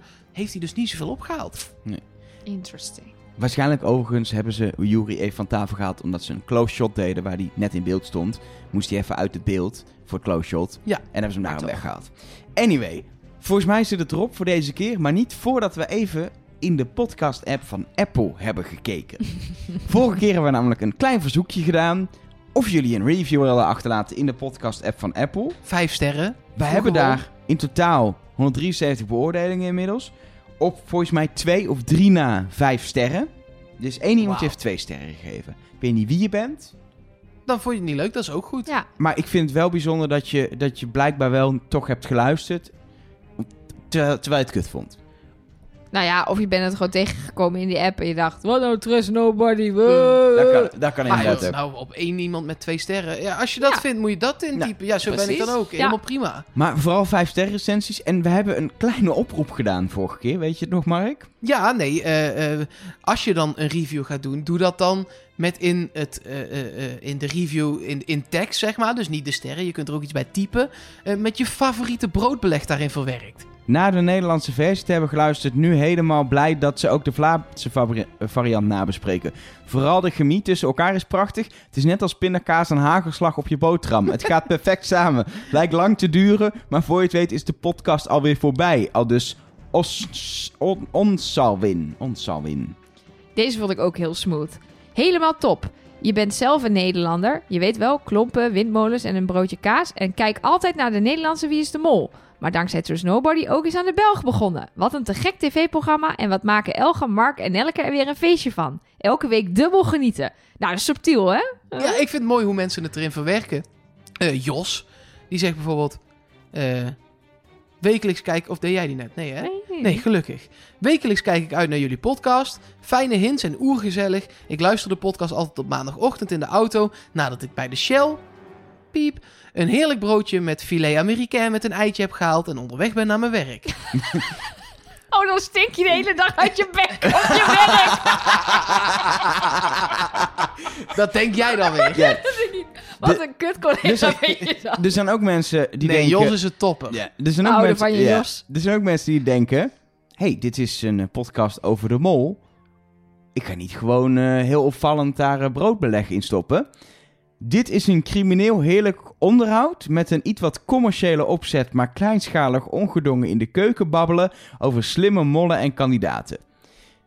Puntje erbij is dat een aantal letters in hoofdletters staan, namelijk de C, de H, de O, de C, O, K, O, K-O. Choco. Co. Dat is vast iets Belgisch. Chococo? Die- Hebben we nou gewoon een aluhoedjes recensie Ja, gekregen? We hebben een alihoedjes recensie gekregen. Chococo.